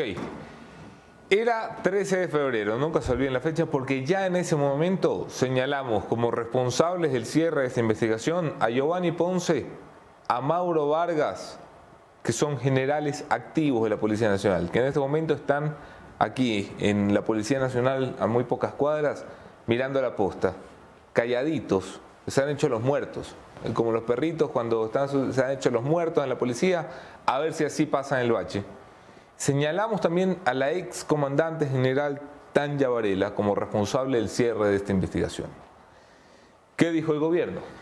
De inmediato respondió y no estaba de acuerdo con eh, lo que se advirtió ya en la Asamblea Nacional porque mediante un comunicado, que es la imagen número dos, en tres diferentes párrafos deja clara su postura y cuál sería su bandera de lucha. Fiscalía abrió el informe de carácter reservado, archivó el informe de carácter reservado. Fue archivado por pedido de la Fiscalía y orden judicial, decía. Insistimos textualmente, el informe fue archivado por decisión de la Fiscalía, validada por un juez porque no había méritos para abrir un proceso. Es decir, el gobierno se desmarca totalmente y acusa o pasa la pelota a la Fiscalía y a la justicia. El gobierno lo que decía es, eh, para, para, para, para. Yo como gobierno nacional no puedo cerrar la investigación. Eso que dicen los flacos de la posta es falso, es mentira. La investigación la cierra la Fiscalía, que es una verdad a medias. Porque la Fiscalía cierra la investigación por una petición del Gobierno Nacional a través de la Policía Nacional, como bien lo puede ilustrar doña Mónica Velázquez. Así es. Sin embargo, nosotros publicábamos los documentos en los que se evidencia que fue la policía la que sugiere el cierre de la investigación, como lo podemos ver en la imagen. Ese documento que ven ahí en pantalla dice con un atento y cordial saludo el 21 de diciembre de 2021, esto es 17 días antes del cierre formal de la investigación, ta, ta, ta, ta, ta, ta, ta, envío mediante el cual solicito, de ser factible, el cierre de la investigación previa número tal debido a que los ciudadanos que formarían parte de esta organización se encontrarían fuera del país y no se han podido obtener los elementos de convicción para continuar con la presente investigación, mandan a un teniente, el teniente Cristian Moya, un capitán, no me, acuerdo su, rango, eh, pero mandan al señor Cristian Moya, los generales, los muy valientes, a firmar este documento con el que se le pide al fiscal desde la Policía Nacional, oiga fiscal, yo creo que mejor cerramos esta vaina, ¿sabe por qué? Porque se han ido del país, que era falso, es un elemento falso. Es inusual que la policía pida este tipo de procesos. Sucede una vez en nunca. Jamás la policía pide que se cierre un proceso porque la policía lo está investigando. Es un caso de la policía que ha llegado hasta la fiscalía y a los tribunales. Y bueno, eh, el señor Cristian Moya dice, no, no, mejor cerremos. Aún así el gobierno no reconocía eh, eh, que había participado del cierre. Después de que la posta dijo que Giovanni Ponce, que Tanya Varela y que Mauro Vargas participaron del cierre de esta información, hubo otras voces. Javi. Sí, porque también fue el Frente Parlamentario quien se pronunció ya en esta misma línea, diciendo que... Eh, que el cierre de esta investigación no dependió enteramente de la Fiscalía, que es verdad, es la que cumple el proceso, pero bajo un pedido. Veamos el video número 4 que habla de eh, más voces que se suman a esta realidad. Documento firmado por el entonces director antinarcóticos, es decir, por el oficial de policía más importante de este país en la lucha contra el narcotráfico, el general Giovanni Ponce, se dispuso el desmantelamiento, la desintegración de la más importante unidad de investigación de la Policía Nacional en contra del narcotráfico, como fue el equipo de investigación liderado por el coronel José Luis Erazo. Esta es una acción que debe ser investigada por la Fiscalía General del Estado. Esta es una conclusión de nuestro informe.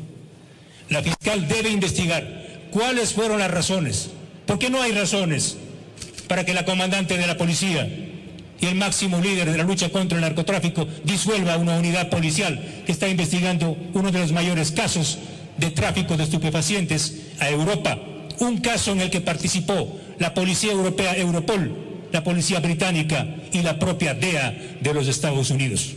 Ok, esa era la declaración de Fernando Villavicencio una semana más tarde de lo que había dicho la posta, es decir, que Giovanni Ponce y Tanya Varela habían participado del cierre de esa investigación junto a Mauro Vargas.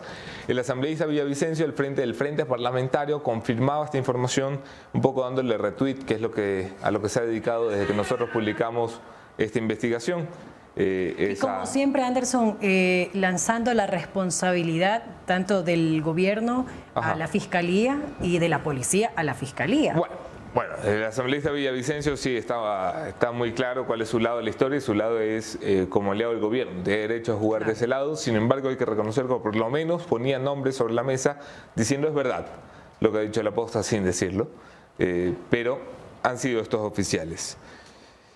Se hacía público por esos días en este medio de comunicación el documento con el que Giovanni Ponce dispuso el pase del teniente coronel José Luis Erazo, que fue el oficial de mayor rango a cargo de esta investigación, el jefe de la unidad que levantó la investigación, que enlazó a Danilo Carrera, conocido como HD Dani en la investigación, ese era el alias del cuñado del presidente, en los vínculos con la mafia albanesa. Ese era el documento que firmaba Giovanni Ponce y hasta entonces el gobierno se mantenía firme. Vino por aquí el ministro de gobierno y ¿qué dijo? El ministro de gobierno también se mantuvo eh, con la misma teoría. E incluso el 14 de febrero, un día después de la publicación, ustedes recordarán la famosa cadena nacional que nos dedicó el presidente de la República, también se insistió en este tema. En esta línea, al día siguiente, el ministro de Gobierno, Henry Cucalón, vino a este programa y dijo lo siguiente.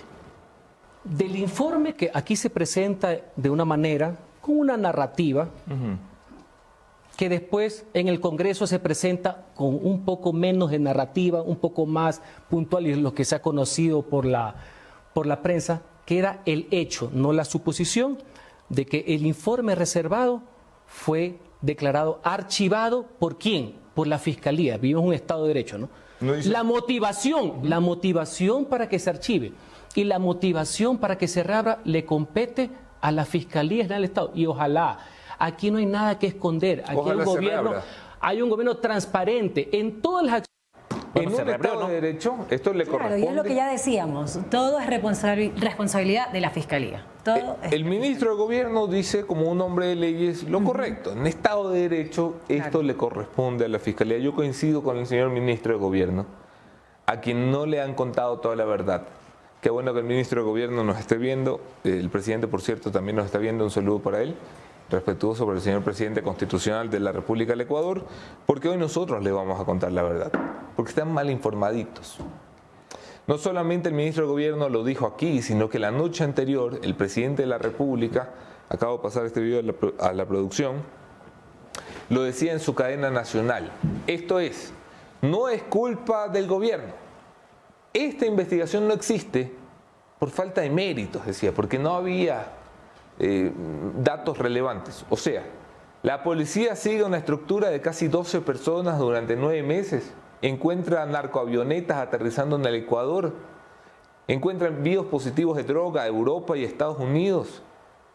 tiene 10.000 conversaciones grabadas y no había méritos, dice el presidente. Escúchenlo ustedes.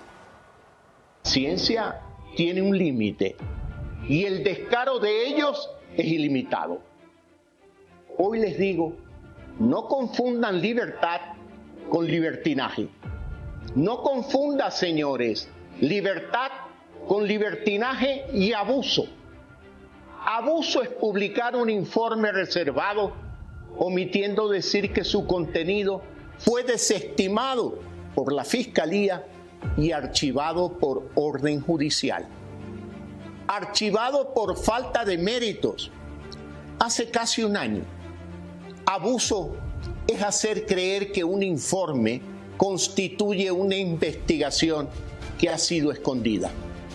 Abuso es actuar en contra del interés público. El descaro es ilimitado, tiene razón, señor presidente de la República. Abuso es burlarse de todos los ecuatorianos. Ok, vamos a ver. Eh, el presidente de la República eh, se hacía partidario de la tesis de no fui yo, fue TT, fue la fiscalía, ¿verdad? Así es. Decía que había falta de méritos. El ministro de Gobierno negaba que la Policía Nacional hubiese intervenido a pesar del documento donde claramente la Policía Nacional, por escrito, le solicita al, fiscal respetuosamente que si ellos lo consideran, eh, se archive. También hablaba el señor eh, becado con el cargo, el, ministro Diego Ordóñez. Claro, la misma idea defendía el secretario de Seguridad Diego Ordóñez. Decía que las conclusiones del informe no había la suficiente evidencia para que el caso sea procesado. Escuchemos. En algunas compañías se llegó a la conclusión de que no había en ese momento, en ese momento, suficiente evidencia como para que pueda ser procesado judicialmente. Y eso es lo que al parecer dice el informe que luego llevó al archivo de este proceso. La Fiscalía ha anunciado que se reabrirá esa investigación. Efectivamente, la Fiscalía anunció la reapertura de esta investigación, una investigación que estuvo escondida durante más de un año, bajo reserva, y que todos los participantes creyeron, incluidos los mafiosos y los albaneses, ah, todo bueno, ¿no? Eh, incluidos los mafiosos y los albaneses, eh, que nunca iba a llegar ante la justicia. Bueno, hoy la Fiscalía ha reactivado la investigación para determinar las responsabilidades de cada uno. Y aquí hay un giro, ¿no? Porque aquí también ya el ministro del Interior, Juan Zapata, no solo mantiene la tesis que ha mantenido todo el tiempo el gobierno, sino que ya habla de algo, habla de que habría sanciones si se detectase a alguien del alto mando policial metido en alguna vaina. Veamos el video del ministro del Interior. ¿Qué va a pasar con el general Ponce a partir de la reapertura de la, investigación por fiscalía? Pues él fue eh, duramente cuestionado por eh, Fernando Villavicencio, señor ministro. Mire, Carlos, nosotros hemos sido absolutamente claros desde el día que me hice cargo hace cinco meses del Ministerio del Interior. Todo oficial en cualquiera de las jerarquías, si existen verdades procesales que le generen el mínimo eh, involucramiento en un acto que no sea acorde a la ley de la institución, pues serán retirados. Pero tenemos que evidenciar aquello nosotros no podemos adelantar conceptos y adelantar criterios. También hay que ser claros que en estos procedimientos la policía no puede generar un impulso para... ¿Están investigando a Giovanni Ponce, señor ministro? Mire, nosotros tenemos eh, asuntos eh, internos y cuando existen las motivaciones, no solamente a él, sino a todos los policías se los tiene que investigar. esperaremos a que la este Fiscalía haga su trabajo. Este caso son temas delictivos y la Fiscalía es la que orienta la investigación.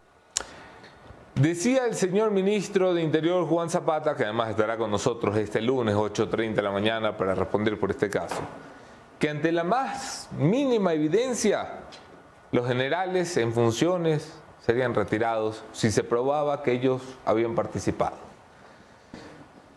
En el 90% de las investigaciones que uno hace, esas pruebas nunca llegan.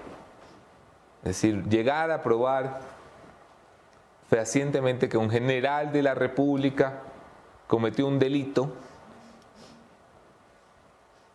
ejerció influencia sobre un subalterno para conseguir un beneficio, en este caso, el cierre de una investigación, con el fin, sí, de proteger al presidente de la República, que no lo deja hacer ilegal, pero también con la consecuencia de proteger a la mafia del narcotráfico. No son cualesquiera generales El señor Giovanni Ponce era el director antinarcóticos de este país. ¿Se imaginan ustedes qué peligro? Que el hombre encargado de luchar contra el narcotráfico en la Policía Nacional le haga favores al narco, le cierre una investigación al narco. Por eso es que el flaco este decía, cogí tantas toneladas de droga. Ajá, ¿y cuántos narcotraficantes cogió? Lo que cogía era pura droga botada.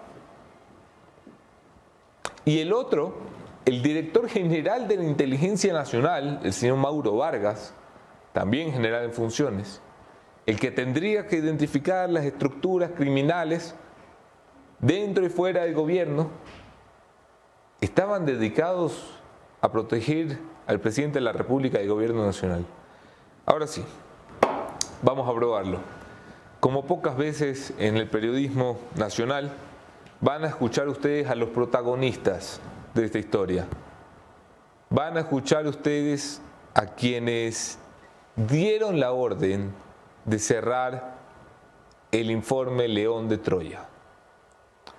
La voz, la voz que van a escuchar es la de Giovanni Ponce en una conversación con Mauro Vargas, dos generales en servicio activo. Esta conversación la tienen delante del equipo de investigación, es decir, de sus subalternos. Recuerden que estos son generales, ¿no? Pecho inflado, sí, manda más, es la voz ronca, sonrisita sexy. Y la orden de un general, si tú eres un subalterno, por muy ilegal, reñida con la ley, lo más probable es que la cumplas. Vamos a escuchar cuál fue la orden que dio Giovanni Ponce y el señor Mauro Vargas. ¿Cuántos casos nosotros no hemos investigado en el descubierto? Y precisamente desde que está eh, metido el presidente, nosotros estamos metiéndole todo el corazón. Esa es mi preocupación. Al menos yo creo que esto deberíamos cerrar. Porque esto mañana le, va a afectar al presidente. Sí, sí, también creo ese enfoque. Usted, el presidente nacional está investigando. Vamos a repetirlo porque aquí hay frases demoledoras para el Estado de Derecho. ¿Cuántos casos nosotros no hemos investigado y descubierto? Dice el general Ponce. Y este, precisamente este, en el que está metido el presidente de la República, estamos metiéndole todo el corazón. ¿Qué quería este degenerado? Que porque hay funcionarios públicos nos hagamos la vista gorda y dejamos pasar la droga.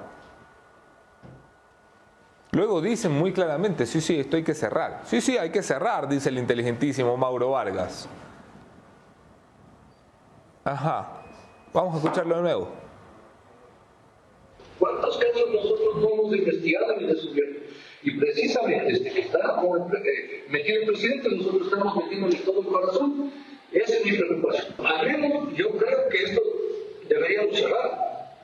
Porque esto mañana le, va a afectar al presidente.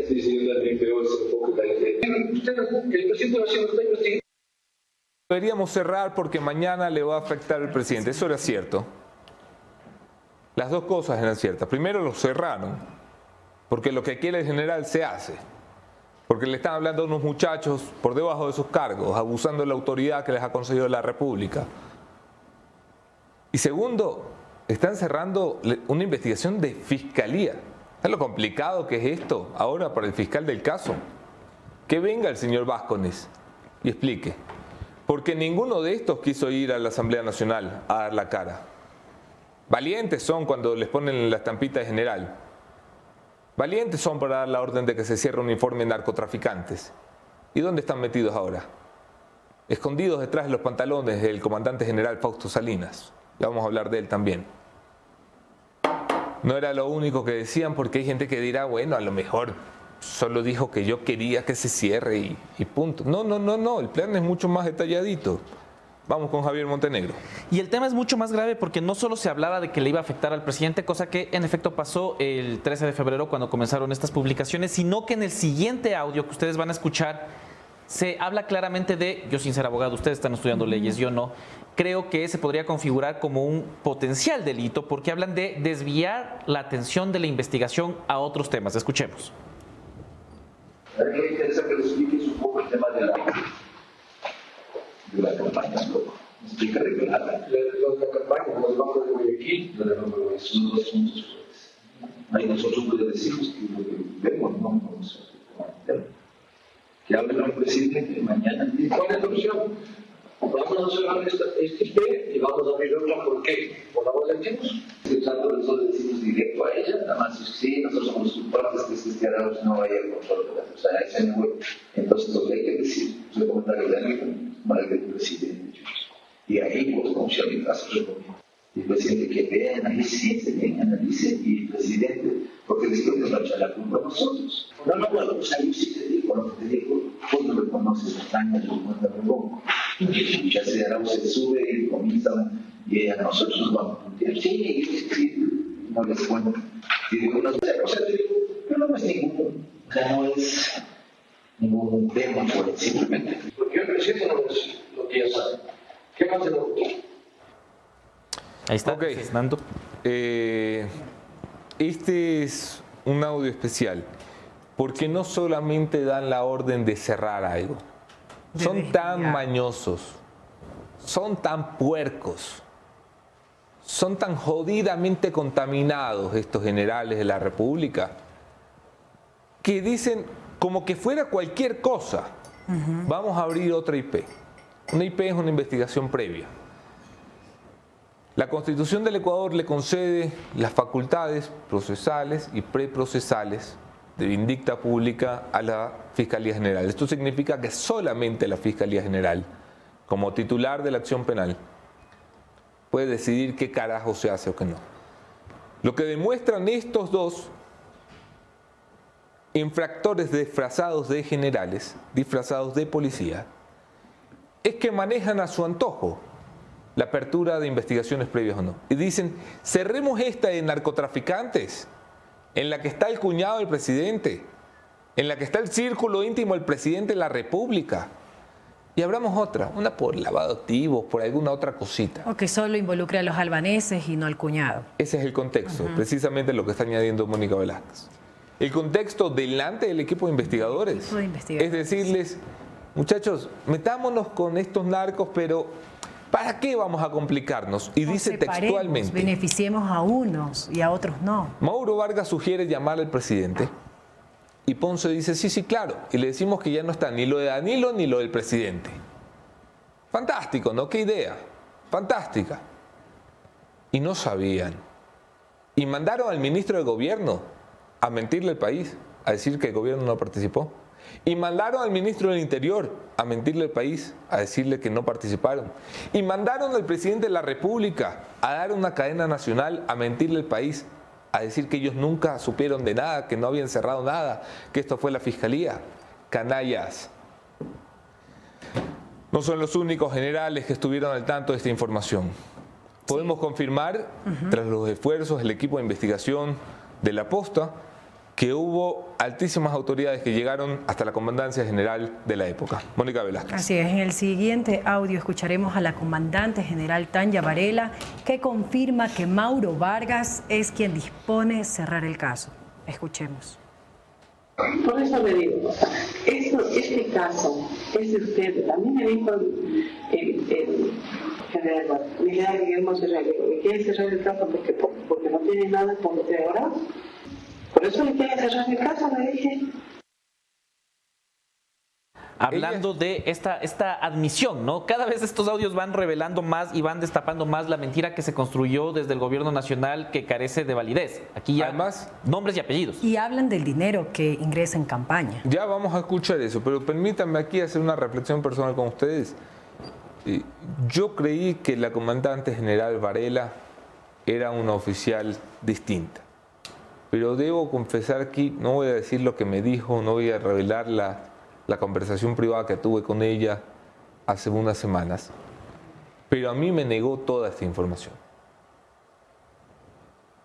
Y es denigrante que una persona te niegue una información que luego llega a tus manos. Me negó estar en conocimiento de esta información. Creo que además así le ha respondido al equipo, que no estaba al tanto de esta información, que desconocía, que nunca fue informada de esta información. es terrible saber que ella no solo estuvo al tanto de la información, sino que estuvo al tanto del cierre, ilegal de la información. Y ojalá que Fiscalía no tarde ahora 50 días en tocarle la puerta a estos señores. ¿Qué más? No era lo único, ¿no? Porque como decía eh, Moni, una de las pruebas irrefutables. Nosotros que revisamos el informe de 145 páginas que pudimos analizar a detalle y las intercepciones, las más de 10.000 llamadas telefónicas, sabíamos de lo que la comandante, la ex comandante general de la policía va a hablar en el siguiente audio, que es cómo se recibió financiamiento desde eh, Rubén Cherres y sus amigos a la campaña de Guillermo Lazo. Veamos el siguiente audio. Pero él puede haber metido en la campaña eso, pero no están en las cuentas del banco porque el, presidente mismo mandó a verificar. ¿Y qué tiene que ver? Yo le diría, ¿el presidente qué le va a decir? O sea, si dicen que han comprado mascarillas y han regalado, a mí no me han dado mascarillas esas mascarillas no han entrado a la pero han comprado y se han hecho los alegas con mundo, pues ellos tendrán que devolverlo al, al partido muerto. Yo no creo que haya entrado porque eh, Guillermo Lazo tenía su salvavidas y, a él le entregaban las cosas la Cruz Roja, porque yo recibía parte de eso. No le va a tomar, no le va a tomar, eso lo va a decir hasta el presidente. Porque para que le tomen como un aporte a la campaña, ¿dónde están los papeles? Yo puedo coger el teléfono ahorita y decir, a cualquiera. Yo metí 5 millones comprando mascarillas. Me graba. ¿Cómo, ¿Cómo me prueba que eso ingresó? No, el presidente les va a decir, yo le conozco como pinta de casa. El día representante va a decir, mira, pero esto fue el 24 de julio. Estás hablando de la campaña. En mi campaña yo tengo una cuenta donde yo rindo cuentas al CNI. Una cuenta. Esa cuenta está ya ubicada. Él mandó que le hasta la guardia. Todo eso. Entonces existió una persona que dicen que es este petrolero, que ha llegado y ha entregado mascarillas.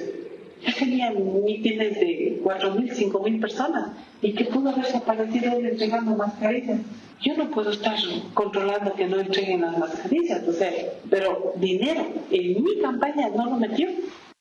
Ok, esa que escuchaban ahí eh, es la que debería ser la comandante general, o sea, la gran jefa de la investigación de la Policía Nacional y está allí como abogada del presidente, ¿no? Claro que debería exponer un informe que habla de conexiones de la mafia albanesa. Es que yo creo que la gente a veces se pierde un poco el foco de lo que estamos hablando. No estamos hablando solamente de la gestión de cargos de un eh, familiar del presidente de la República para hacerle favores a su amigo que tiene nexos con el narcotráfico. Estamos hablando de la mafia albanesa operando en el país. Un informe da cuenta de aquello y la excomandante general de la policía se limita a decir, pero ¿y el presidente qué me va a decir si yo le muestro esto? Me va a decir, eh, y tiene bien identificado, ¿no? HD Petrolero, que ustedes recordarán, es eh, Rubén, Cherres. Ustedes recordarán también de la donación de más o menos millón y medio, creo que era millón en insumos y medio mascarillas, en insumos médicos, que es lo que reconoce y conoce la señora Tanya Varela. Exacto. Solo que en lugar de decir, investiguemos a profundidad a este narcotraficante que pudo haber contaminado la campaña del presidente, dice, no, no, pues ¿cómo va a controlar? ¿Cómo va a controlar entre 4.000, 5.000 personas? ¿Cómo va a controlar? ¿Qué me va a decir el presidente? Claro, ¿y cómo no lo va a defender si ella le dio su palabra al presidente que iban a desaparecer el informe? Ah. Ah. En la reunión que supuestamente no... Recuerdan cómo comenzó esta historia, ¿no? Esta historia comenzó con la comparecencia. Hablamos allí de la reunión del 7 de julio de 2021 a las 14 horas, a las 13 horas 40, según libreta de, según anotaciones de libreta de inteligencia militar. Fue Tanya Varela acompañada del jefe de esta unidad, del señor José Luis Erazo, a quien nunca dejaron ir ante la Asamblea Nacional. Varela fue otra de las personas que se escondió de la Asamblea Nacional, se escondió del país. ¿Qué fueron a conversar con el presidente de la República? ¿Qué le fueron a contar? Yo sí sé. ¿Y saben qué? El presidente de la República se lo contó a la prensa internacional la semana pasada y les confesó algo que no se ha hecho público todavía, me asombra muchísimo porque tenía otro concepto de muchos colegas que estuvieron allí. Pero el presidente confesó en esa reunión estar al tanto de esta información y que salga a negarle al presidente. Como le pedí a los generales, salgan a negar que ustedes cerraron la información. Esto todavía no es lo más grave, Moni. Continuamos con el siguiente audio. Tanya Varela confirma que Mauro Vargas quería bajarse el informe. Además confirma que Guillermo Lazo conoció del informe y que llamó a Danilo Carrera, su cuñado, para decirle que ya no hable más. Escuchemos.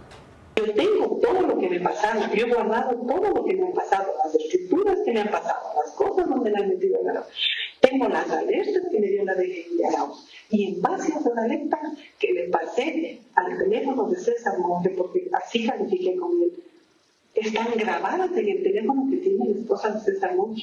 Están grabadas, pasadas, reenviadas, tomadas fotos donde dice Mauro Vargas.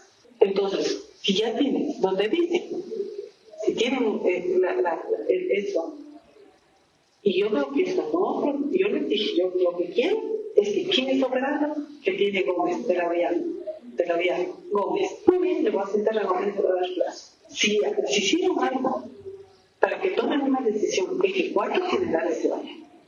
Pero si a la final no hay nada de eso, yo no soy de las personas que van a quedarse y decir, bueno, ya se hizo, mejor dejemos ahí tranquilos, estas manos no van a volver. Yo estoy convencida de que el presidente sabe por qué toma mi decisión y el presidente, mientras él sea presidente, no van a a la Eso ahora, no van a volver. Mientras esté presidente Lazo, hagan lo que hagan, no van a volver. La única manera de que vuelvan es de que traigan una orden de la Corte Constitucional. Yo misma solita, sin que me digan nada, le llamo al presidente y le digo, tengo que hablar con usted porque si él a mí me ha dado la confianza, me ha dado porque yo hago las cosas como corresponde. Y le diría la verdad, esto pasa entre el presidente, a mí prácticamente me inventaron esto, me pasaron estas alertas, yo pensé institucionalmente, porque yo no tengo nada contra Raúl, nada contra Rodríguez, nada, personalmente no tengo pero institucionalmente yo tengo que tomar mis decisiones de aquí en adelante y yo tomo siempre institucionalmente. No tomo como persona. Tomé esta decisión, pero me equivoqué por confiar. Por lo tanto, usted no debe seguir. No conmigo. Yo me voy porque no puedo dar una explicación. Pero usted tampoco puede quedarse ni con este, ni con este, ni con este, ni con este, ni con este. Se acabó. Y se acabó. Yo fui bien clara con Mario Vargas. A mí no me importa esto. ¿Quieren bajarle? Bajen. Yo sé que el Danilo Carrera porque el presidente me llamó a mí la presidencia y me dijo, esto dice, ya no va a hablar. Se acabó. La dije, le llamé acá. Le dije, bien, señor presidente, me parece correcto. Guillermo hijo no es tonto. Ya. Entonces, yo me quedé tranquila. Esta última parte es la más importante de todo. Porque la general Varela confirma algo que nuestras fuentes ya nos habían advertido. Esto es que el presidente de la República no solo que fue puesto en conocimiento un informe reservado, que no había por qué, sino que su cuñado fue llamado Carondelet días después, o desde Carondelet, y se le advirtió de una investigación reservada, secreta en su contra. ¿Saben qué pasó días después de esa advertencia? Según el equipo de investigadores. ¿Qué pasó? Moni. Cambiaron de, de línea telefónica. Cambió toda la estructura de números celulares, incluyendo los narcotraficantes. La pregunta es, Señor presidente, ¿usted le contó a Danilo una investigación reservada en su contra por narcotráfico? Y si es así, señor Danilo, usted que solo habla por su abogado, a través de su abogado, que tampoco habla, que está enfrentando el proceso de Sinohidro, el señor Eduardo Carminiano y Valencia, ¿usted le avisó a los narcos? Porque no sé si alguien se perdió, voy a repetir la parte pertinente, pero en Varela dice el presidente me llamó, me dice esto dice ya no va a hablar. ¿Quién? El cuñado, Danilo Carrera. Y Guillermo Hijo no es tonto. Entonces yo me quedé tranquila. ¿A qué se refiere con eso? A que los policías temían que en algún momento Rubén Cherres, que visitaba frecuentemente el Banco Guayaquil, y que ya en alguna conversación hizo referencia al señor Guillermo Enrique Lazo, hijo del presidente de la República, tuviera contacto directo con la persona investigada por narcotráfico. Pero escúchenlo ustedes. Yo fui bien clara con Mario. A mí no me importa esto. ¿Quieren bajarle? Bajen. Yo sé que Danilo Carrera está porque el presidente me llamó a mí la presidencia y me dijo, esto dice, ya no va a hablar. Se acabó. La dejé, le llamé acá. Le dije, bien, señor presidente, me parece correcto. Guillermo, el hijo no es tonto. Ya. Entonces, yo me quedé tranquila. Entonces se quedó tranquila. Si quieren bajarle, bajarle, bajarle es cerrarlo, ¿no? Estamos Claro, claros. archivar y todo. Bajarle al informe es bajarle, darle de baja. Bájenle. La comandante general, la máxima autoridad, la que solo responde ante el presidente de la República, la que estuvo en Carondelet del 7 de julio del 2021 por confesión del propio presidente de la República, que se lo confesó a la prensa internacional, y tengo respaldos, y que se lo confesó al señor asambleísta del oficialismo, el señor Fernando Villavicencio. Entonces, entonces uno se pregunta cómo pudieron mentir durante un mes. Porque un mes les hemos dado chance para que digan la verdad, ¿no? Pero ¿qué hicieron en lugar de decir la verdad? Javier Montenegro. En lugar de decir la verdad, bueno, siguieron manteniendo la misma línea y luego nosotros hicimos las consultas necesarias a todas las voces involucradas. Es decir, nos comunicamos con la excomandante general de la policía, Tanya Varela, nos comunicamos con la comandancia general de la An- policía. Antes de ver eso, ¿qué decía la Comandancia General de Policía? Después de que se hizo público que Giovanni Ponce y Mauro Vargas participaron del cierre de esta información como hoy, no solo que hemos confirmado, sino que hemos probado y documentado. Ahí está el documento eh, donde es un comunicado de la policía que justificaba para empezar la no asistencia de Vargas y Ponce a la Asamblea Nacional y aseguraban que la policía no dispuso el cierre de la investigación, es decir, se mantenían en lo dicho. Además de decir que eh, la policía o los miembros de la policía no son sujetos de control político, entonces pueden, como no, acudir a la Asamblea Nacional ante el llamado de la comisión. Y el señor Fausto Salinas, que es quien firma este comunicado oficial, un oficial serio, honesto, no tiene nada que ver con esta gavilla de descalificados que tiene al lado como generales, defiende, se juega su prestigio defendiendo en este comunicado a Mauro Vargas y a Giovanni Ponce. ¿Cómo está el ojo? ¿Está morado o no está morado, comandante Salinas? Usted se la jugó por esta gente. Terrible.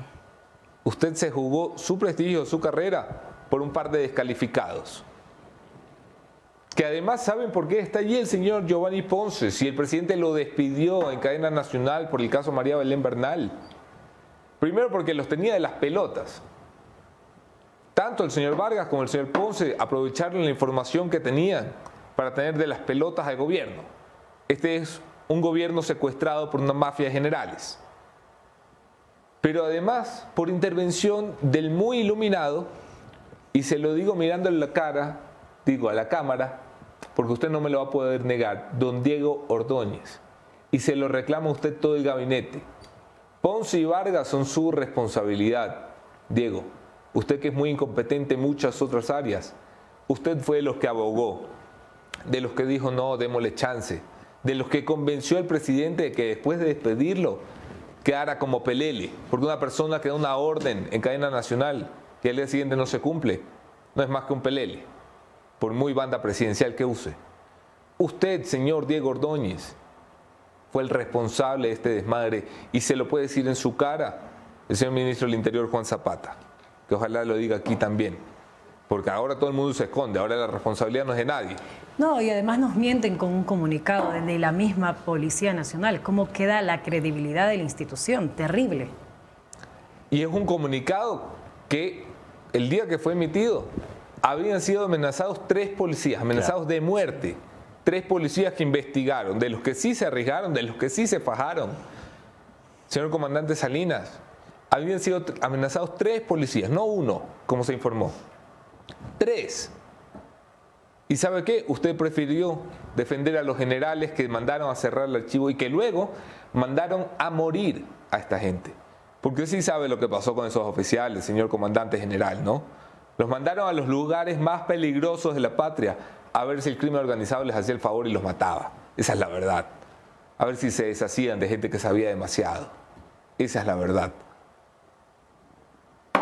Lo habíamos advertido ya en este programa, Moni. Continuamos con el siguiente video y en este mismo espacio ya se anunciaba el peligro de la mafia generalesa.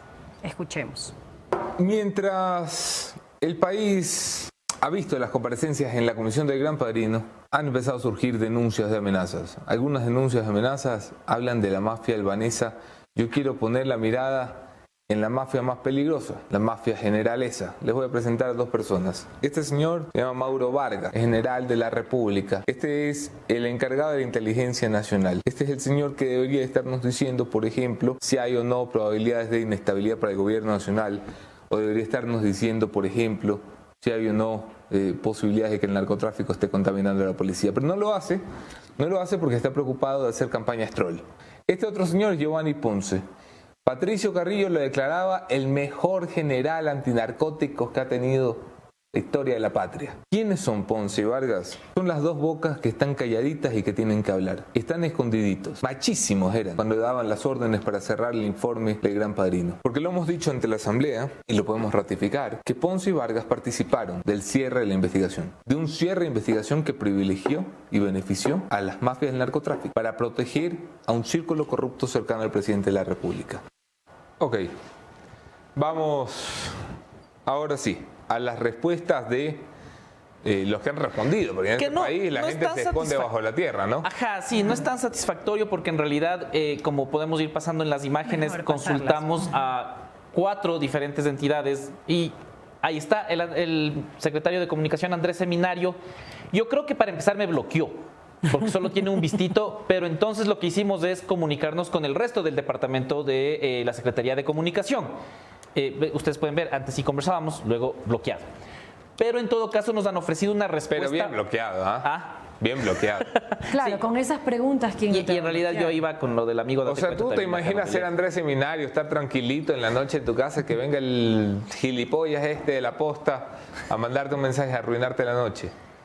Pero Sí, igual el man no trabaja, o sea, tampoco es que se va a tener que forzar en responderte. Y, y nos comunicamos con el resto. Al ver que no, no había el segundo vistito en WhatsApp, eh, hablamos ya con la Secretaría de Comunicación y nos han ofrecido una respuesta para esta mañana. Espero que eh, al ver esta eh, publicación, esto fue antes de ver obviamente la publicación, Enhorabuena. ya Esperamos la respuesta del señor ministro Andrés Seminario.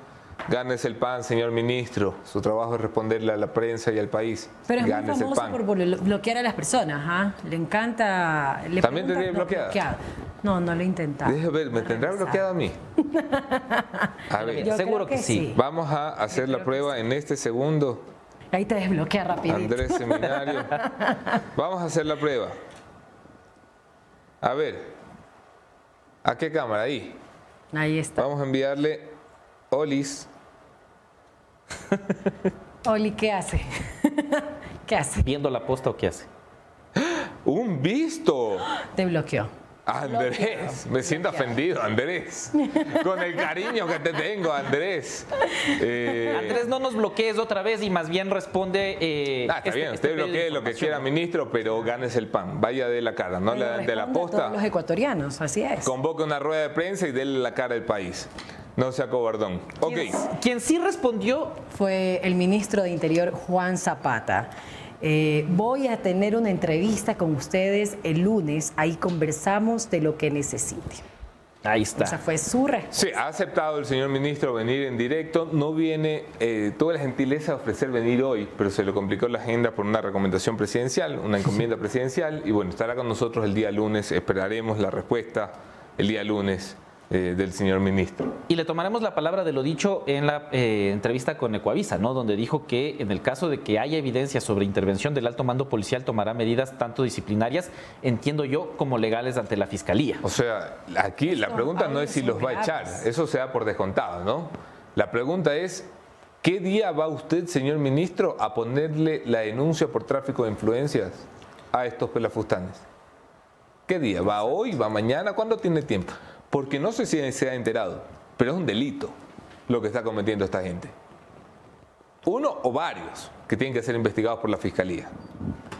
Ok, Y finalmente creo que los otros dos se pueden resumir porque de ¿Por hecho no, no hubo respuesta tanto de la Comandancia General de la Policía como de la excomandante eh, Tanya Varela. Le hicimos las mismas consultas preguntando sobre un poco el- los audios, lo que estábamos presentando el día de hoy, si tenía conocimiento del informe eh, en mención de la Policía Antinarcóticos, pero no obtuvimos ninguna respuesta de estas dos fuentes. Ok, eh, esto aclara muchas cosas, no quiero que queden eh, en la nebulosa. Primero, orden directa a Giovanni Ponce, hay que cerrar el informe, respaldada por Mauro Vargas. En el segundo audio, por alguna razón, solo sale la cara de Ponce, pero es una conversación entre Ponce y Vargas. ¿Ok? Y en esa conversación dicen, ¿qué tal si abrimos otra IP que no sea por narcotráfico para favorecer a los narcotraficantes? Sino por lavado de activos para quedarnos solo aquí entre los mafiosos y cuidar al presidente. Sí, sin el presidente y sin Danilo, sí. La general Varela estuvo al tanto de que Vargas quería cerrar el informe. Su respuesta, enfocada en su pelea con Arauz y en que si no tenía elementos, porque ella se estaba forjando los elementos, no solo contra Arauz, sino contra otros tres generales de la República. Elementos que además pasó a embajadas de, de representaciones extranjeras en este país. Pero preocupada por eso, descuidó lo que sí era pertinente. Una investigación por narcotráfico que involucraba a los altos mandos y círculos cercanos del mismísimo presidente de la República y el gobierno nacional. Y dijo, si quieren bajarle, bájenle. Es más, Guillermo ya habló con Danilo. Danilo ya no va a hablar. Se entiende que con los mafiosos narcotraficantes. Claro. Y Guillermo Hijo no es tonto, así que me quedo tranquila. Yo me quedo muy intranquilo con sus declaraciones, comandante general Varela. He recibido un mensaje suyo esta mañana ratificándome que usted no tiene nada que ver y que usted no conocía el caso. Pero ahí están las evidencias. Espero su siguiente mensaje después de este programa. Así es. Es tremendamente decepcionante que usted estuviera enfocada en una guerra de generales y en una guerra contra el narcotráfico. Los narcos generales hoy están allí. De esto vamos a hablar en la conclusión de cada mañana. Y por supuesto, la conclusión de, la ca- de cada mañana llega gracias a que. Así es. Y si quieres ser parte de los auspiciantes más sexys, tienes que contactar a La Posta. Tu marca merece ser eterna y hacer historia. Pauta con nosotros y haz que tu marca llegue a las estrellas. Contáctanos a marketing.laposta.es o a marketing2.laposta.es. Ok, vamos a la conclusión de cada mañana, señores, para que se la pasen al presidente, al ministro de Gobierno y a todos los generales. Esto es el punto final.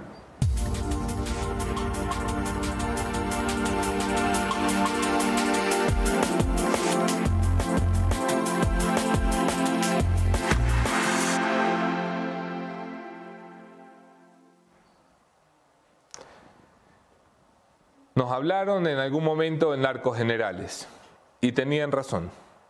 Ahí están, se los presento. Pongan al primero. Se llama el señor Mauro Vargas, general de distrito de la República. Este señor fue uno de los que dio la disposición, como hemos probado hoy, ya no con declaraciones, ya no con documentos, con sus propias voces, cerrar una investigación contra narcotraficantes y decirle al país que en lugar de investigar el narcotráfico, mejor investiguemos lavadito de activos para que no tengamos que involucrar a don Danilo. En serio, para eso 30 años de servicio, para eso llegan a generales, para hacer la servidumbre de los políticos de turno, para hacer la servidumbre del narcotráfico albanés. Qué asco. Este es el otro señor, mírenlo. Giovanni Ponce, general de la República, de los que estuvo calladitos este mes. Giovanni Ponce se dice el mejor oficial antinarcóticos de la historia de la patria porque cogió unos cuantos kilos de droga, unas cuantas toneladas de droga. Lo que nunca cogía eran narcotraficantes. Ahora entendemos por qué, Giovanni. Porque usted dice, esto hay que cerrar, esto mañana le va a hacer daño al presidente, esto hay que cerrar. Y sabe que no le hizo daño al presidente, es verdad le hizo un daño irremediable a este país. Usted ha permitido que los narcotraficantes se muevan a sus anchas. Así que cuando hablamos de narcos generales, ya podemos presumir de quién ha hablado el presidente de la República. Señor presidente de la República, yo todavía quiero pensar que a usted no le informan las cosas. Pero cada día es más difícil. Por si dos generales de la República y una comandante general como Tanya Varela dieron la disposición ilegal de cerrar una investigación de narcotráfico para protegerle a usted. Si Tanya Varela se había reunido con usted, como usted mismo ha aceptado y admitido, es muy difícil pensar que usted no estuvo de acuerdo con esta orden. Solo quiero recordarles este pasaje del Código Orgánico Integral Penal que deberían de leerle a sus abogados. Artículo 285, tráfico de influencias. Las o los servidores públicos y las personas que actúen en virtud de una potestad estatal en alguna de las instituciones del Estado enumeradas en la Constitución de la República, prevaliéndose de las facultades de su cargo o de cualquier otra situación derivada de su relación personal o jerárquica, ejerce influencia en otra u otro servidor para obtener un acto o resolución favorable a sus intereses o de terceros, serán sancionados con pena privativa de libertad de 3 a 5 años. Claro que tienen derecho a la defensa, pero antes de su derecho a la defensa tiene una obligación de explicarle a este país por qué carajos protegieron a narcotraficantes con el supuesto fin de proteger a un presidente de la República. Me vale madre si el presidente va a juicio o no. Este es un presidente que privilegió el narcotráfico. Este es un presidente que utilizó a la Policía Nacional para protegerse a sí mismo y no a los ciudadanos. Este es un presidente escondido detrás de una historia de mentiras, que tiene la cara de salir en cadena nacional a decir exactamente lo contrario de lo que pasó. Cito sus palabras, señor presidente. Su descaro es ilimitado. Hasta aquí.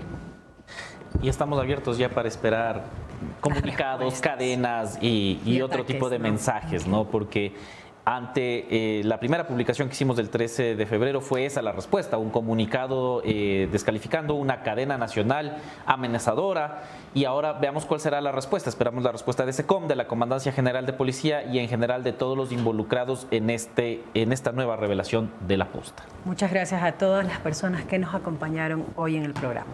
Gracias a todos por confiar en la posta. No es fácil ser un medio independiente, no es fácil ir contra la corriente. Lo más cómodo es sentarse en el sillón a hacer nada. Lo más cómodo es sentarse en el sillón a criticar las investigaciones que otros sí hacen. Lo más cómodo es defender al poder de turno. Les prometo que mientras hagamos periodismo estaremos siempre de este lado, que es el lado de ustedes. Hasta aquí, señores. Muchas gracias.